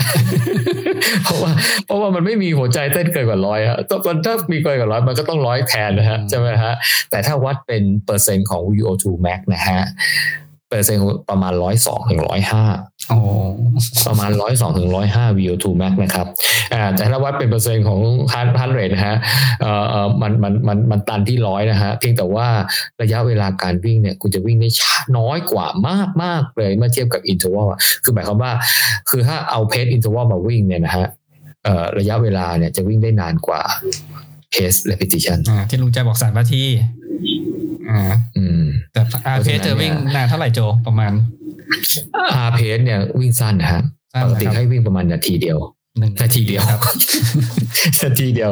อ่า แต่ถ้าบอกว่าเป็นระยะอาจจะสักสองร้อยเมตรอะไรเงี้ย เอ่อสามร้อยเมตรอืมก็พอได้มา ถ้าเพสสี่ศูนย์ศูนย์นะถ้าเพสอาเท่ากับสี่ศูนย์ศูนย์นะ ก็ประมาณเออสามร้อยเมตรเนาะ ไม่นะสองร้อยห้าสิบเมตรโอ้หนึ่งนาทีไม่ใช่เออเออสองร้อยสิบเมตร แต่ถ้าเป็นแนวหน้าเขาอาจจะเพสสองกว่ากว่าๆอะไรเงี้ยมาสามเพสสามแล้วเขาอาจจะวิ่งได้เยอะจำนวนเมตรมากขึ้นอืมเขามีเพดานเอ้ยเขามีเกณฑ์ว่าไม่เกินเกินหกร้อยเมตรนะฮะ แต่อันนี้ต้องเป็นแนวหน้าสุดๆนะแนวหน้าสุดเพราะที่เขาเลคคอมเมนต์เนี่ยคือหนึ่งนาที อืมหนึ่งนาทีอะประมาหณกร้อยเมตร อาจจะเกินกว่าหน่อยได้นะถ้าฮะต่ำกว่าเพจแต่สองศูนย์ศูนย์แล้วโจถ้าวิ่งหกร้อยเมตรแต่อันเนี้ยมันซ้อม repetition เนี่ยไม่ได้ซ้อมขยายเอ่อ view to max นะครับ ไม่ได้ซ้อมดันเพดาน lactate tone นะฮะ ซ้อมเพื่อให้ร่างกายคุ้นชินกับท่าวิ่งในระดับที่วิ่งด้วยความเร็วสูง เพราะว่าเอ่อเอ่อท่าวิ่งของคนนะฮะเอ่อผมไปเรียนอีกที่หนึ่งก็บอกว่าเดินก็ท่าหนึ่ง จ็อกก็ท่าหนึ่งรันก็ท่าหนึ่งสปินก็ท่าหนึ่งนะฮะบางคนท่าไม่เหมือนกันเลยสักท่าไม่เหมือนกันเลยนะฮะและโดยธรรมชาติจริง ๆ ก็ไม่เหมือนกันด้วย เออก็ไม่เหมือนกันด้วยอแต่ถ้าเราจะจะรันเนี่ยหมายความว่าลงแข่งเนี่ย เราก็ต้องมีท่าวิ่งที่มันมี running economy ดี ๆ นะครับก็เลยให้ซ้อมที่ความเร็วสูงครับ ซ้อมความเร็วสูง แต่ไม่ถึงกับสปรินต์นะครับสปรินต์นี่ก็อีกเรื่องหนึ่งนะฮะสปรินต์หมายถามว่าวิ่งแข่งร้อยเมตรสองร้อยเมตรเลยนะฮะแต่ว่ารันเนี่ยก็คือทุกระยะแหละ เพราะฉะนั้นเนี่ยแน่นอนละเราต้องไปเรียนรู้เรื่องไบโอแมคแคนเองเรียนรู้ท่าวิ่งทีดีเอ็นตัวไปข้างหน้าเตะเท้าไปแทงเขาหนุนหนี่นั่นอะไรก็ว่ากันไปนะฮะแล้วเอาไอ้พวกนั้นเนี่ยมาซ้อมด้วย repetition pace ก็คือความเร็วที่มันเร็วไปกว่าอ่าอ่าอ่า interval pace ครับโดยปกติก็จะเร็วกว่าประมาณ15 วินาทีอะอ่าอะไรประมาณนี้ แต่ว่าคำนวณได้จาก v calculator นะครับ ผมครับเหมือนกันนะครับผม เพราะฉะนั้นเนี่ยเอ่อ repetition เนี่ยมีการซ้อมเป็นเป็นช่วงๆเหมือนกับอ่าอ่าอ่า interval เหมือนกันครับอ่าก็คือมีช่วงพัก แต่สิ่งสำคัญคืออะไร สิ่งสำคัญที่ต่างจาก interval คือพักนานครับ นานเท่าไหร่โจ พักนาน นานมากเลยระหว่างเช่นเซตหนึ่งนาทีนะอืมให้พัก up to ห้านาทีเลยอะอ้าวพักจนกว่าจะหายเหนื่อยเลยอะสี่สี่หรือห้านาทีเนี่ยเออครับคือหัวใจสำคัญก็คือว่า พักให้หายเหนื่อยอ๋อโอเคพักให้หายเหนื่อย เพราะอะไร เพราะเมื่อเราหายเหนื่อยแล้วเนี่ย เราจะมีท่าวิ่งที่กลับมาเป็นท่าวิ่งที่ดี คือเราคุมฟอร์มได้ คุมฟอร์มการวิ่งได้ ท่าวิ่งไม่เป๋คือถ้าเราเหนื่อยมากๆสังเกตไหมเราถ้าเราไปสังเกตดูคนวิ่งใกล้ๆเส้นชัยนะฮะถ้าวิ่งเริ่มเป๋แล้วสายไปสายมาสติมันไม่อยู่แล้วมันเหนื่อยแล้วมันไม่ไหวแล้วมันบอบช้ำมากขนาดนั้นแล้วอะจะวิ่งฟอร์มสวยได้ไงวะอ่า แต่ถ้าคนแบบวิ่งเก่งๆนะฟอร์มเขาก็ยังสวยคงเส้นคงวาอยู่ เพราะฉะนั้นเนี่ยก็ต้องมาฝึกท่าวิ่งเอ่อ running economy ที่ repetition pace เพราะฉะนั้นเนี่ยเอ่ออย่าได้กังวลว่าพักนานโอเค นะฮะครับคือข้อเสียของการพักนานมีอยู่อย่างเดียวทำให้เราอยู่ในสนามนานนะฮะคือไม่ใช่ว่าเออวิ่งวิ่งหนึ่งนาทีพักสิบนาทีอะไรอย่างเงี้ยเออเราวิ่งยี่สิบเซตเออมันกลายเป็นว่า เซสชันนั้นเนี่ยสิบเอ็ดนาทีคูณยี่สิบสองร้อยี่สิบนาทีโอ้โหซัดไปกี่ชั่วโมงกันนะมันนานเกินสามชั่วโมงกว่าถ้าถ้ามีถ้ามีเวลาไม่ได้ทำอะไรก็โอเคครับมีเวลาไม่ทำอะไรโอเคแต่ว่าเดี๋ยวมันจะนานเกินนะไม่ต้องกินข้าวกินเกลืออะไรกันนะเอออะไรเงี้ยฮะเออก็โดยปกติแล้วเนี่ยก็อาจจะสองเท่าเออจะอาจจะสองนาทีสามนาทีสี่บางคนถามว่าพักนาทีครึ่งได้ไหม ถ้าพักนาทีครึ่งแล้วเรารู้สึก โอเคนะ หมายความว่าเฮ้ยเราสามารถคุมฟอร์มได้ ก็ไม่เป็นไรก็พักนาทีครึ่งไป แต่อย่าลืมนะฮะพวกเนี้ย สมมติว่าเราเวิ่งสักยี่สิบเซตอย่างเงี้ยเออเออสมมติว่าพักนาทีครึ่งมันได้ตลอดรอดฝั่งวะอะไรเงี้ยได้ยี่สิบเซตอะไรรือว่าแต่ว่าหลังๆอาจจะพักสองนาทีอะไรเงี้ยมันมันเริ่มเหนื่อยแล้วกูไม่ไหวแล้วอะไรเงี้ยเออก็อาจจะพอได้อะอาจจะพอได้ แต่เราควรจะพักอะไรที่มันเป็น pattern อะ เออถ้าพักสองนาทีมันก็ควรจะพักสองนาทียี่สิบเซตนะไม่ใช่ว่าโอ้โหเซตแรกก็อย่างเทพเลย พักเออนาทีหนึ่งพอเซตถัดๆไปพักนาทีครึ่งว่าเซตถัดไปสักสองนาทีหลังๆพักห้านาทีอย่างเงี้ยอย่างนี้ก็ไม่เอานะเอออ๋อมันร้อยเปอร์เซ็นต์หาเวลาพักทุกเซตใช่ไหมตอนวิ่งอะหัวใจร้อยเปอร์เซ็นต์ร้อยเปอร์เซ็นต์ว่าเ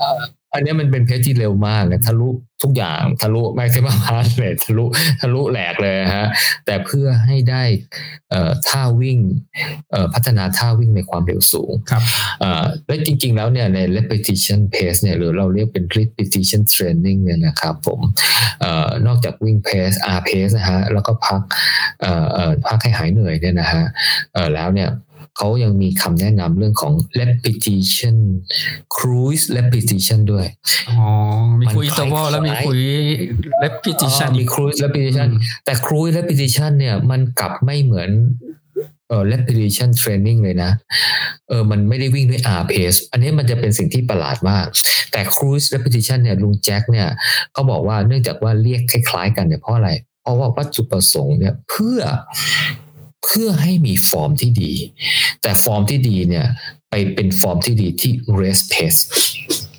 rest pace นะแต่อย่างเช่นเราลงมาราธอนนะเรามี pace มาราธอนเป้าหมาย ให้ซ้อม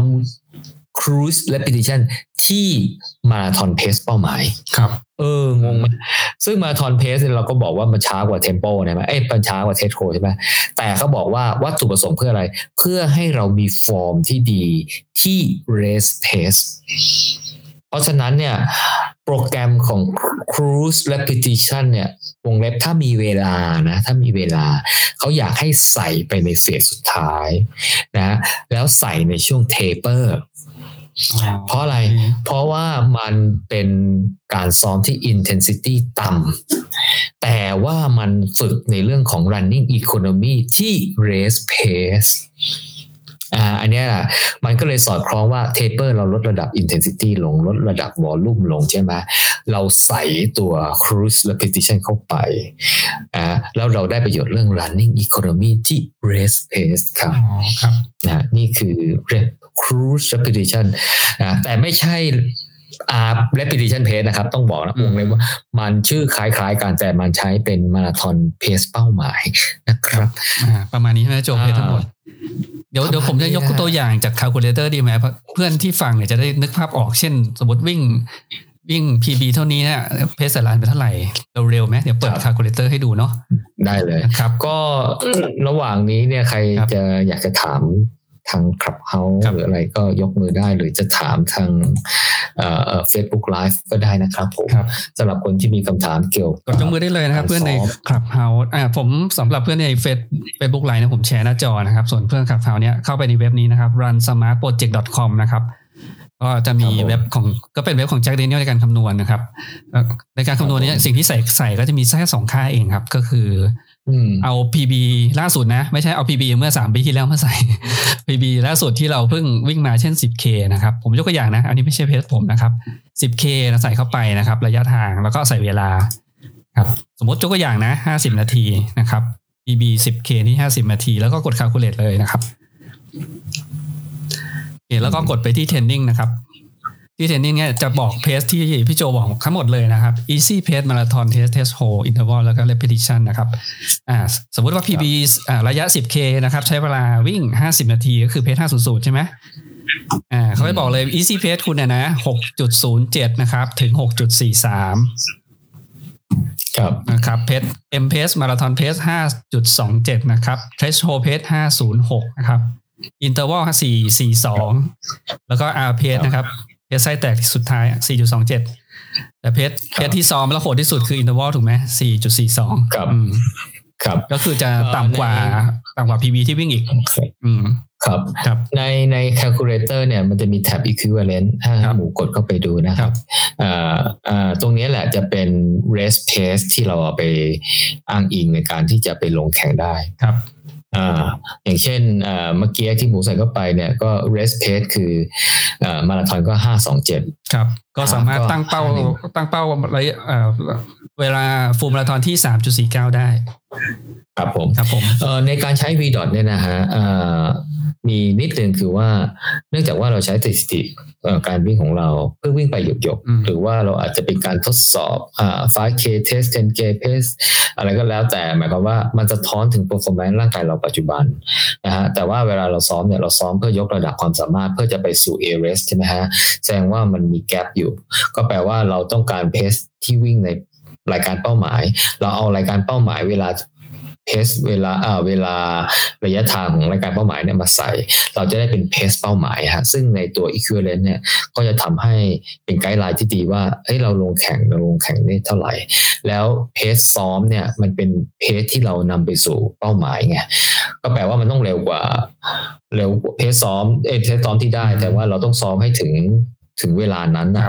เอ่อไม่เช่น บอกว่าต่อปัจจุบันเนี่ยเราอาจจะเราสามารถที่จะซ้อมเอ่อเอ่อเอ่อ pace interval สมมุตินะเอ่อสี่สามศูนย์สมมุติ เพราะว่าความสามารถร่างกายของเราอยู่ตรงนี้ แต่ว่าถ้าเราจะต้องให้ได้เวลาเป้าหมายเงี้ยเราต้อง up skill ของเรา up performance ของเราเนี่ยต้องวิ่ง pace interval ให้ได้สมมติสี่หนึ่งห้าอะไรเงี้ย อันนั้นแหละก็เป็นไกด์ไลน์ในการที่เราจะปรับตารางในการที่จะให้ความเร็วของเราเนี่ยเอ่อเอ่อมันเร็วขึ้นเร็วขึ้นเร็วขึ้น คือไม่ใช่ซ้อมมันมี principle หนึ่งนะฮะที่ที่บอกว่าเฮ้ยถ้าอยู่ซ้อมเนี่ยนะฮะซ้อมอะไรก็ได้อย่างนั้นอะหมายความว่าเออถ้าอยู่ซ้อมความเร็วนี้ตลอดไปมันก็ ร่างกายก็อยู่แค่นั้นนะครับ เพราะฉะนั้นเนี่ยมันจะต้องใส่สเตปเข้าไปด้วยไม่ใส่ load ใส่ load ที่มากขึ้นนะฮะ load ที่มากขึ้นทั้ง volume ทั้ง intensity นะฮะ เพื่อจะทำให้เราร่างกายเราแข็งเก่งเก่งขึ้นนะฮะ เออมันก็ต้องมีแนวทางในการที่จะปรับ pace ในการซ้อมเข้าไปด้วยนะครับผม อ่า นอกจากเว็บนะครับ ก็สามารถลงแอปแอปอันนี้นะครับ อืมอยู่ในวิดีโอนี้กลายเป็นสีขาวแล้วนะสีเขียวสีเขียวเป็นสีดำสีเขียวสีเขียวสีเขียวกับสีขาวว่านิดนึงเออสีเขียวครับตัวตัวนี้ อ่า ตัวนี้ โอเค อ่า VDOT calculator นะ ถ้าผม VDOT calculator เปิดแอปนะครับ มันก็จะเป็นแบบเดียวกันเลยนะครับ ให้ใส่ ใส่ระยะทางแล้วก็เวลานะครับผมใส่เหมือนกัน 10K ที่ 50 นะครับ แล้วกด calculate นะครับ ครับผม calculate มันก็จะบอก บอกเพสมาเหมือนกันนะครับ ก็เป็นตัวเลขเดียวกันครับครับ แต่แอปตัวนี้เป็นแอปสีเขียวนี่คือไว้คำนวณนะครับ มันจะมีแอปสีดำอีก ก็คือเอาไปสร้างโปรแกรมแข่งขันแล้วก็สามารถเชื่อมกับโปรไฟล์ของ Garmin Connect ได้นะครับ การเชื่อมโปรไฟล์ Garmin Connect เนี่ยเขาก็จะเอาเพสของ v d o t เนี่ยนะครับ ไปลงเทรนนิ่งแผนให้เราครับ นะครับลงในนี้แผงแล้วก็พอดมาเลยนะครับว่าวันนี้ซ้อมแบบไหนอย่างที่โจบอกแหละอ่า easy easy run เพจนี้นะ วิ่งนานเท่าไหร่นะครับ แต่อันนี้จะเป็นแบบจ่ายตังค์นะครับ subscription ครับครับ ถ้าเกิดว่าไม่อยากจ่ายตังค์ก็เข้ามาดูเดบอก แล้วก็เอาค่าเพจตรงนี้ครับ ใส่เข้าไปในโปรแกรมเทรนนิ่งเองครับ อืมก็สำหรับคนที่สนใจเรื่องการซ้อมแนว v dot นะฮะนอกจากหาข้อมูลจาก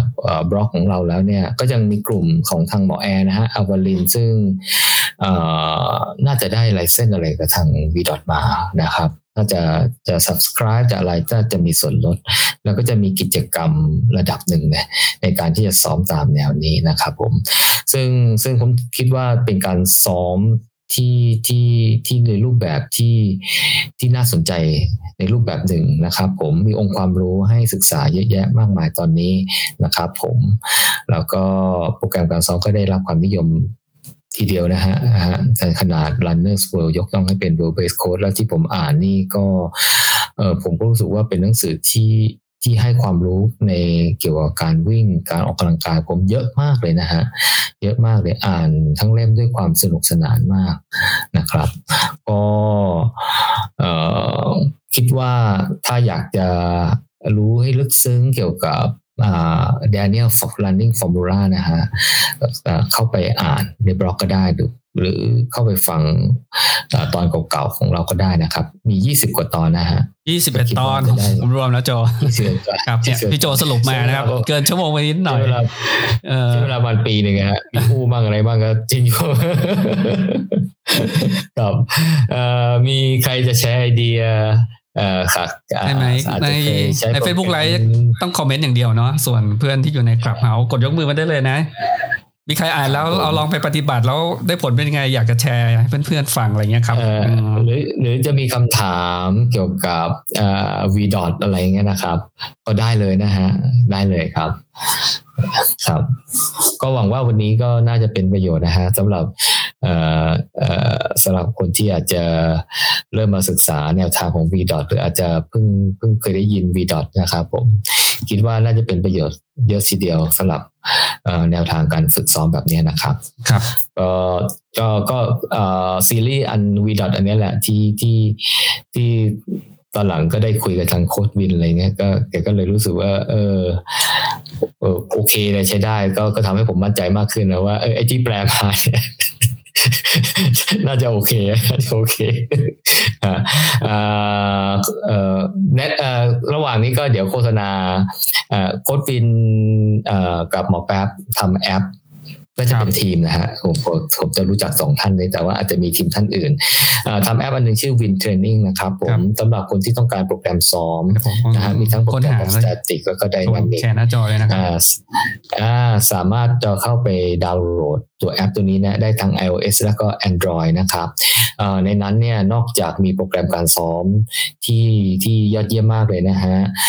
คือเป็นโปรแกรมที่สมมติว่าเราตั้งเป็นอะไรว่าเราจะไปลงรายการไหนเช่นลงจอมบึงลง AGM ลงอะไรพวกนี้นะครับผมแล้วเขาก็จะให้ตารางซ้อมจากวันนี้ไปจนถึง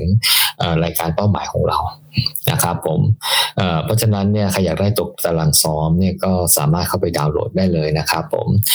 และในแอป In Training นะฮะก็ยังมีฟีเจอร์สนุกสนุกก็คือการวิ่งสะสมระยะนะครับผมส p r ไอ running challenge ให้คล้ายกับเมื่อก่อนเราเราเล่นในในในอะไรนะเดี๋ยวสะสมระยะทางกลุ่มจีบสองพี่ป๊อกใช่ไหมโดมันโด อ่าใช่ในโปรแกรมของของพี่ป๊อกอะไรเออโปรแกรมการสะสมระยะทางของพี่ป๊อกก็อยู่ในนี้นะฮะเอ่อของของคลับเอ่อสี่สองจุดหนึ่งเก้าห้านะครับไปจอยจอยเอ่อชาเลนได้นะครับผมก็ถ้าใครซิงกับการมินอะไรเงี้ยก็จะจะเข้าไปที่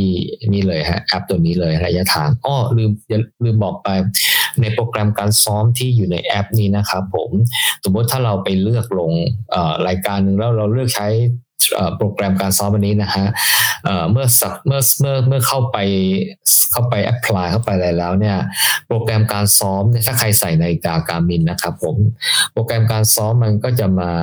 อัปโหลดมาที่นาฬิกาเรา ทุกวันนะฮะพอเรากดไปปุ๊บก็จะมี workout โปรแกรมให้เราเลือกเลยฮะ เช่น อันนี้ผมยังไม่ได้เข้าไปดูนะว่าเป็นอะไรยังไม่กล้ากลัวว่าจะซ้อมไม่ได้ตามตารางฮะยังเออระเหยอยู่นะฮะ สมมุติว่าอ่าเขามีวันนี้ต้องซ้อม interval เอ่อสิบสมมติว่าสักห้าเซตเอ่อพักระหว่างเซตอ่าสมมุตินะฮะอ่าหนึ่งนาทีเอ่อวิ่งเอ่อเซตหนึ่งก็วิ่งสมมุตินะฮะเอ่อสองนาทีเอ่อวิ่งสองนาทีพักหนึ่งนาทีเนี่ยมันก็จะเข้ามาในนาฬิกาเลย เสร็จแล้วมันก็จะมาบอกเลยว่าอะตรงนี้จะต้องวิ่งอะไร ตรงนี้ก็ต้องพัก ตรงนี้เป็น recovery ตรงนี้เป็นเซตที่เท่าไหร่อะไรเท่าไหร่ ตรงนี้เป็น warm up เป็น cool down นะฮะ สะดวกมากเลยครับ เราไม่ต้องจำโปรแกรม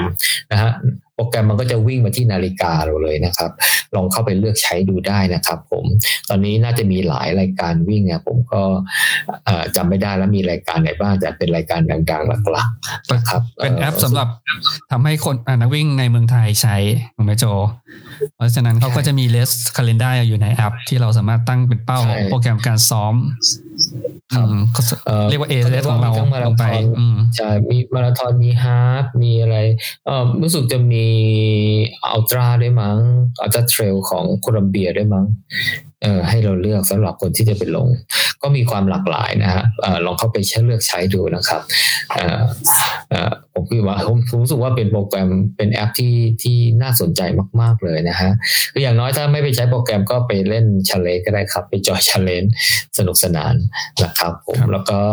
feedback เข้าไปที่ที่ที่ที่แอปก็ได้หรือว่าหาโค้ชวินโดยตรงก็ได้ครับผมครับแล้วก็รีวิวแอปเข้าไปนะครับ เดี๋ยวทางผู้จัดทำแอปก็จะมาอ่านเองนะครับตอนนี้ผมยังไม่ดูช่วงแรกๆอาจจะยังมีมี bug มี feature อะไรที่อาจจะ work ไม่ work อะไรยังไงก็ feedback ไปได้เพราะ เข้าใจว่าตอนนี้ทีมทำงานก็ก็อยากจะรับ feedback แล้วก็แก้ไข ปรับปรุงให้มันดีขึ้นนะครับผมเอ่อแล้วถ้าใครอยากพูดคุยกับโค้ชวินนะฮะเอ่อช่วงสงกรานต์นี้ก็หยุดไปหลายวันนะปกติโค้ชวินจะเปิดห้อง Clubhouse ตอนเช้านะฮะเอ่อเดี๋ยวเดี๋ยวเดือนหน้านี้ Android น่าจะมี Clubhouse ใช้ละอ่าเข้าไปเอาเขาประกาศแล้วเหรอโจสอบถามผมเห็นข่าวนะประกาศใน town hall แล้วเหรอ ว่าไม่รู้เองว่าข่าวใครส่งมารู้ว่าในในข่าวในทวิตเตอร์มั้งบอกประมาณว่าอีกสักเดือนเดือนเสร็จๆอะไรเงี้ย ไม่รู้เงิน อืมครับ คือโค้ชวินก็จะเปิดห้อง Clubhouse ตอนเช้านะฮะ แต่ช่วงสงกรานต์เนี่ยทุกจะหยุดไปฮะ ไม่ไม่ไม่เห็นนะฮะ แต่ว่าต่อถ้าถ้าหลังจากนี้น่าจะกลับมานะฮะ ประมาณสักหกโมงกว่าอะไรเงี้ย ถึงเจ็ดโมงครึ่งแปดโมงอะไรเงี้ยนะฮะ ชื่อห้องอะไรนะโจก็จะเปิด สมาคมคมซ้อมเช้า สมาคม คนซ้อมเช้า คนซ้อมเช้าลองเข้าไปหกโมง follow กว่าก็เปิดห้องแล้วอะเออหรือไม่ก็ไป follow ไอ้คลับนะฮะคลับไทย Try and Run นะฮะ T H A I เว้นวรรคแล้วก็ T R I แล้วก็เครื่องหมายแอนแล้วก็ Run นะฮะก็จะถ้าถ้าเปิดห้องก็จะเห็นห้องขึ้นมา notify นะฮะก็ในนั้นก็โค้ดวินก็จะคุยเรื่องเอ่อเทคนิคการซ้อมความรู้ทางด้านการซ้อมการกีฬาแล้วก็มีการเปิดโอกาสให้สอบถามปัญหา สอบถามได้สารพัดเลยฮะ ทั้งการซ้อมทั้งการบาดเจ็บการกินนู่นนี่นั่นอะไรเงี้ยฮะ ก็จะมีทั้งโค้ดวินแล้วก็เพื่อนโค้ดวินมาช่วยตอบมาช่วยตอบนะครับผมก็เช้าๆนะสมาคมคนซ้อมเช้าคนซ้อมเช้านะฮะครับผมครับก็ก็จะเป็นเอ่อช่องทางหนึ่งฮะสำหรับเอ่อเอ่อนักวิ่งที่อาจจะมีคำถามอะไรอย่างเงี้ยครับอ่ามีคำถามในใน Facebook ไลฟ์โจอ้าวเหอครับ มีสองคำถามต้องอ่านคำถามให้โจฟังนะ อืม ครับผม ชื่อคุณพอนะครับ พอไมเดวิสไม่รู้คนไทยไปนะ แต่แต่คอมเมนต์มาถามเป็นภาษาไทยนะครับสอบถามครับอ๋อครับ เราสามารถใช้ blue blue plan หรือว่า gold plan เนี่ยมาซ้อม half หรือ full มาราธอนได้ไหม หรือจะควรอ๋อหรือควร custom training ขึ้นมาเอง อะอย่างนี้เลยครับผมครับเอ่อในใน training แผนในท้ายหนังสือเนี่ยซึ่งเราก็เอามาคุยกันมีทั้ง white มีทั้ง blue มีทั้ง red มีทั้ง gold มีทั้ง elite ใช่ไหมฮะ อันเนี้ยเป็นแพลนอ่าแพลนชุดแรกเนี่ยไว้เอ่อ red blue gold elite อะไรเนี่ยมันไม่รู้ผมเรียกเกินป่าวะเอ่ออันนี้เขาเรียกเป็นเอ่อตัวตารางการซ้อมเพื่อยกระดับสมรรถนะร่างกายเอ่อเพื่อยกระดับความสามารถร่างกาย fitness level ให้มันสูงขึ้นนะฮะอ่อ intention ของของโปรแกรมเหล่านี้เนี่ยไม่ได้สร้างเพื่อให้ลงรายการอ่อไม่ได้สร้างขึ้นให้ลงรายการ แต่ถ้าเป็น Go Go Elite Plan เนี่ย แกก็บอกว่าก็พอพอพอพอได้ พอาได้ถ้าจะลงมาราธอนนะ เพราะว่าโปรแกรมมันโหดมากเอ่อโปรแกรมว่าถ้าบลูเนี่ยยังยังยังยังคิดว่าไปเอาโปรแกรมซ้อมมาราธอนอะไรเนี่ยมาใช้เลยดีกว่า โปรแกรมซ้อมฮาฟซ้อมมาครับเพราะว่าเขาจะมีเอ่อโปรแกรมสำหรับการซ้อมลงแข่งมีอีกอันด้วยนะครับผมซึ่งอันนั้นเนี่ยจะมีวาไรตี้ของของไอตัว โปรแกรมซ้อมเนี่ยหลากหลายมากเลย แล้วก็มีเอ่อระยะสะสมเนี่ยที่ให้ตั้งใจให้บิวขึ้นไปเนี่ยสูงมากนะครับผมเพราะว่าการซ้อมเพื่อลงฮาล์ฟกับมาราธอนเนี่ยเอ่อเอ่อความสำคัญอันหนึ่งเนี่ยเพื่อจะวิ่งให้ถึงเส้นชัยเนี่ยคือ endurance คือความความความสามารถในการยืนระยะนะไม่ว่าจะเป็นเรื่องของระบบหายใจ เรื่องระบบกล้ามเนื้อความทนทาน อะไรอย่างเงี้ยฮะมันต้องถึงพร้อมไปทุกอย่างอะเพื่อจะทำให้เราวิ่งเข้าเส้นชัยอย่างเท่ๆใช่ไหมฮะเอ่อคือถ้าเราหมดแรงเราก็อาจจะเดินเข้าเส้นชัยอะไรเงี้ยหรือ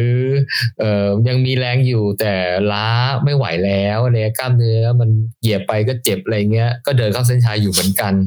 เอ่อมันจะเดินด้วยสาเหตุอะไรเนี่ยเออมันก็ลงท้ายด้วยเดินอะไรเงี้ยบอกไม่เอานะฮะเพราะฉะนั้นเนี่ย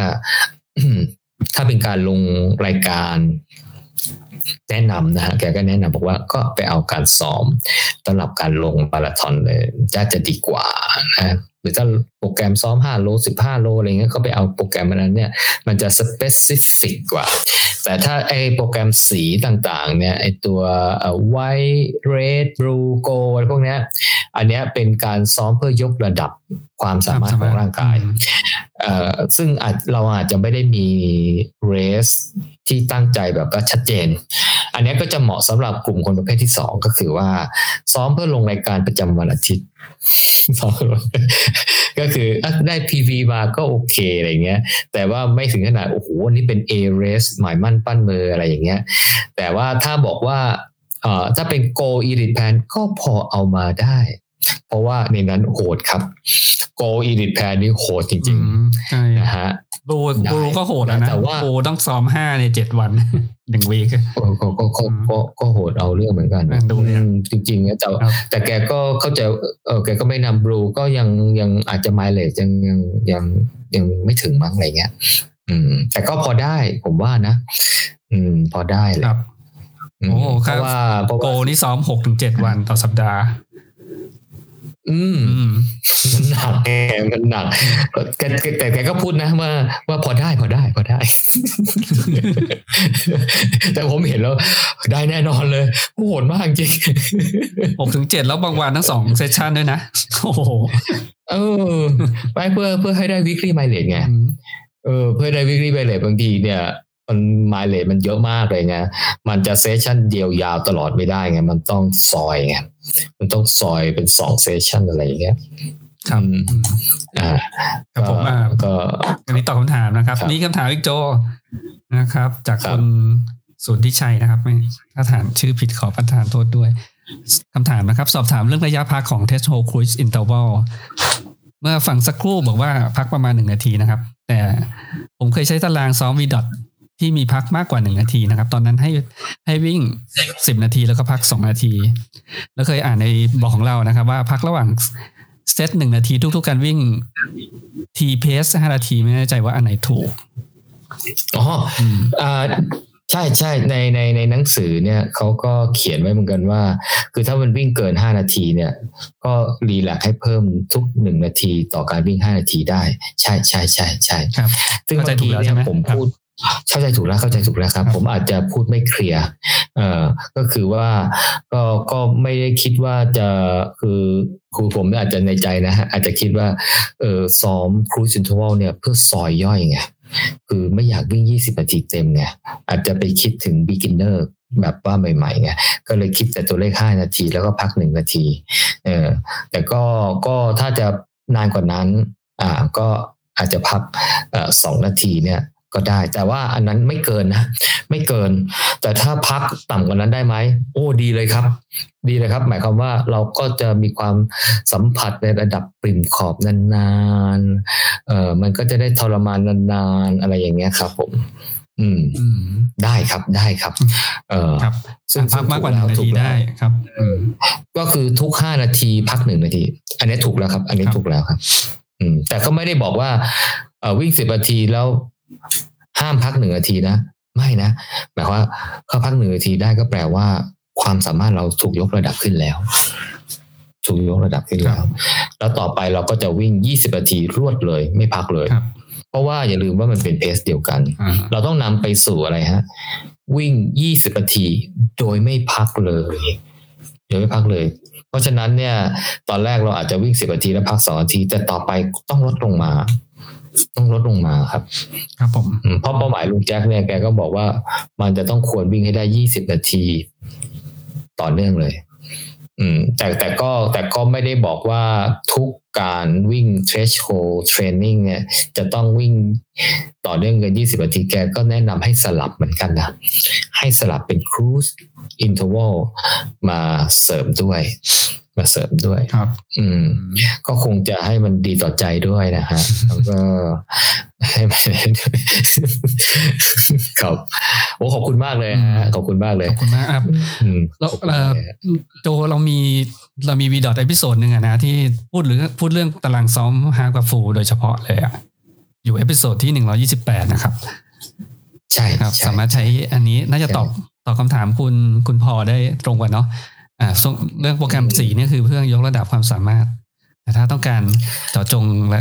แข่งขันระยะ half หรือ full เนี่ยก็จะมีโปรแกรม VDOT สำหรับแข่งขันนะครับ ระยะ half หรือ full โดยเฉพาะ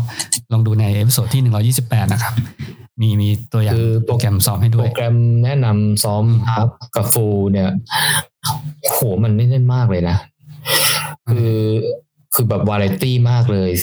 ไอ้ใช่นั่นต่อด้วยไอ้นี่นี่ต่อด้วยนั่นนะโอ้โหบางทีผมอ่านแล้วงงเลยนะ ผมอ่านดูเนี่ยมีค่อยๆแกะนะซึ่งมีมี phase สามยังมี threshold ยี่สิบนาทีนะอืมมีมีอยู่เออแต่ว่าอันเนี้ยแหละ คือถ้าเราใช้ตัว feature ของนาฬิกาของแอป Garmin Connect อะผมว่ามันจะเป็นประโยชน์มากเลยกับไอ้ตารางซ้อมที่มันซับซ้อนอย่างเงี้ยเช่นเอ่อเอ่อ ซ้อม easy 20 นาที ต่อด้วย threshold ต่อด้วยรองรัน ตามด้วย easy เงี้ยนะพอมันมีหลาย ๆ อันนะบางทีมันจำไม่ได้ไงแต่ถ้าเราไปสร้าง workout ในนาฬิกาในอ่าสร้างสร้างในโทรศัพท์ก่อนเอ่อสร้างในแอป Garmin Connect อะชื่อการเป็นคอนเน็กเออแล้วแล้วซิงค์เข้านาฬิกานะ โอ้โหเพอร์เฟกเลย คราวนี้นี่เราวิ่ง เราดูตามนาฬิกาเนี่ยนาฬิกามันบอกว่าอะไรโอ้ง่ายมากเลยแล้วเพราะฉะนั้นรู้สึกว่ามันจะมีให้ใส่โน้ตไงใช่ปะโน้ตมันก็มีประโยชน์ว่าเออเซสชันถัดไปนะ ให้ให้ให้วิ่งอะไรเพสอะไรเวลาเท่าไหร่ใช่ปะอืมเราก็ใส่โน้ตเข้าไปได้ เพราะว่าถ้าวิ่งโปรแกรมที่มันหลากหลายมากๆเนี่ยบางทีมันจำไม่ได้ไง จำไม่ได้บางทีก็ลืมนึกอะไรไม่ออกอะไรตอนวิ่งเนี่ยอืมอืมถ้าถ้าอย่างง่ายก็จ่ายตังค์ให้แอปลุงแจ็คเอาเขาจะเอามาใส่ในเทรนนิ่งแผนของการบินให้เลยนะครับ ถ้าอยากฟรีก็เนี่ยวางโปรแกรมแล้วก็ใส่เข้าไปเองซิงค์กันนาฬิกาครับ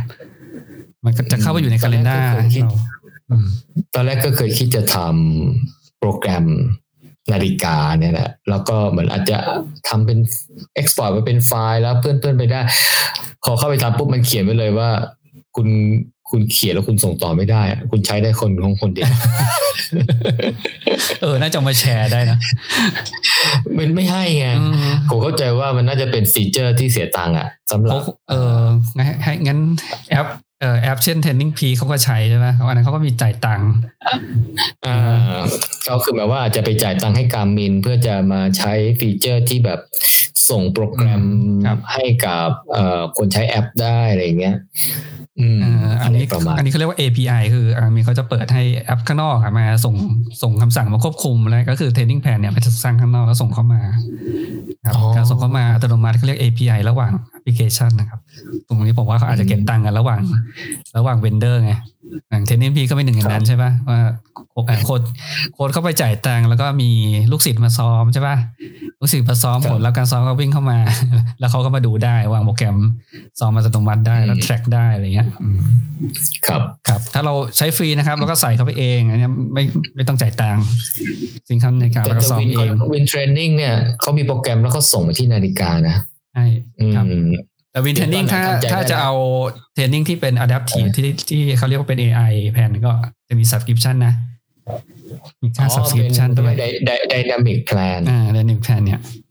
เอ่ออันนั้นอันนั้นอาจจะ subscribe นะเสียตังค์หน่อยนะ แต่ว่าถ้าใครไปลงรายการ โคลัมเบียมั้งใช้ใช้ตัว Dynamic Plan ฟรีนะอ๋อ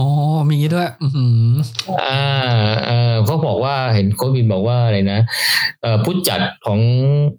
ของโคลัมเบียอะไรเนี่ยก็เป็นสปอนเซอร์ โอ้โห เยี่ยมมากเลยครับ ถ้าอย่างนี้คือเออนักวิ่งนี่ได้ได้ทั้งสองอย่างนะ ได้ไปแข่งด้วยได้โปรแกรม training ของรายการนี้โดยเฉพาะโอ้โหคือ Dynamic Plan เนี่ยเขาเขาจะเอาผลการซ้อมเนี่ย เอามาปรับตารางเราแบบ dynamic ไงแต่ถ้าเป็น static หมายความว่าซ้อมสมมติว่าซ้อม interval ตอนนี้ตอนนี้ตอนนี้เนี่ยก็อาจจะเป็น fix มาแล้ว จากการประเมินข้อมูลร่างกายที่เราป้อนไปช่วงแรกมั้งอ่า แล้วก็ให้โปรแกรมการซ้อมมันหมดเลยอะสมมติ20สัปดาห์ก็ให้มาทั้ง20สัปดาห์จบเลยแล้วก็ซ้อมไปตามตามตามนี้ตามเดนอย่างนี้ คือถ้าซ้อมได้ตามโปรแกรมก็โอเค ถ้าซ้อมไม่ได้ตามโปรแกรมก็ไม่มีใครปรับให้ไงอ๋อมันเป็นโอเค static อันนี้คือ static อ่าแต่ถ้าเป็นไดนามิกปุ๊บซ้อมได้ดีกว่า หรือซ้อมได้แย่กว่าอย่างเงี้ยมันก็จะปรับให้ โอ้โหอืมเขาบอกเป็น AI อะ ผมก็ไม่รู้อะอืม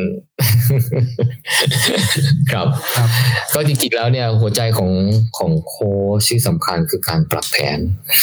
ตารางซ้อมตารางซ้อมเราก็อาจจะหาได้ไม่ยากนะแต่ตารางซ้อมที่ปรับได้เนี่ย ต้องสะท้อนจาก performance จริงๆ แล้วคนที่จะวิเคราะห์หรืออะไรเนี่ย ก็น่าจะเป็นโค้ชแต่ถ้าเรา อ่านหนังสือของแจ็คแดเนียลเข้าใจ principle ต่างๆ นานาอะไรหลาย ๆ อย่างเนี่ย ก็อาจจะมีความสามารถในการปรับได้ระดับหนึ่งนะ เพราะเราจะรู้ว่ามันคืออะไร ผลการซ้อมแบบนี้มันคืออะไรทำไมเราซ้อมเราได้ตามแบนไม่ได้ตามแบนหนุนนี่นั่นอะไรเงี้ยนะครับอืมอืมครับ ซึ่งซึ่งผมคิดว่าน่าสนใจนะ ช่วงแรกๆเนี่ยไม่ว่าจะเป็นเรื่องของ ingredient of success อะไรก็ใช่ไหมฮะเอ่อ physiology of training intensity เอ่อเอ่ออะไร fitness อะไรตั้งอย่างนี่แหละเออที่ที่ที่ตอนนั้นเราก็คุยเราก็โอ้โหพอระหว่างงานอ่านนี่นะ ถ้าไม่ไปอ่านบทแรกๆเนี้ยจะไม่ค่อยเข้าใจในสิ่งที่ที่แจ็คแดเนียลเขียนในการซ้อมแต่ละประเภทเลยครับจะไม่เข้าใจทำไมมันถึงอย่างนั้นทำไมมันถึงอย่างนี้ เออแล้วในหนังสือของลุงเนี่ยก็จะมีเกรดเยอะแยะมากมายเรื่งเคเดนเรื่องของ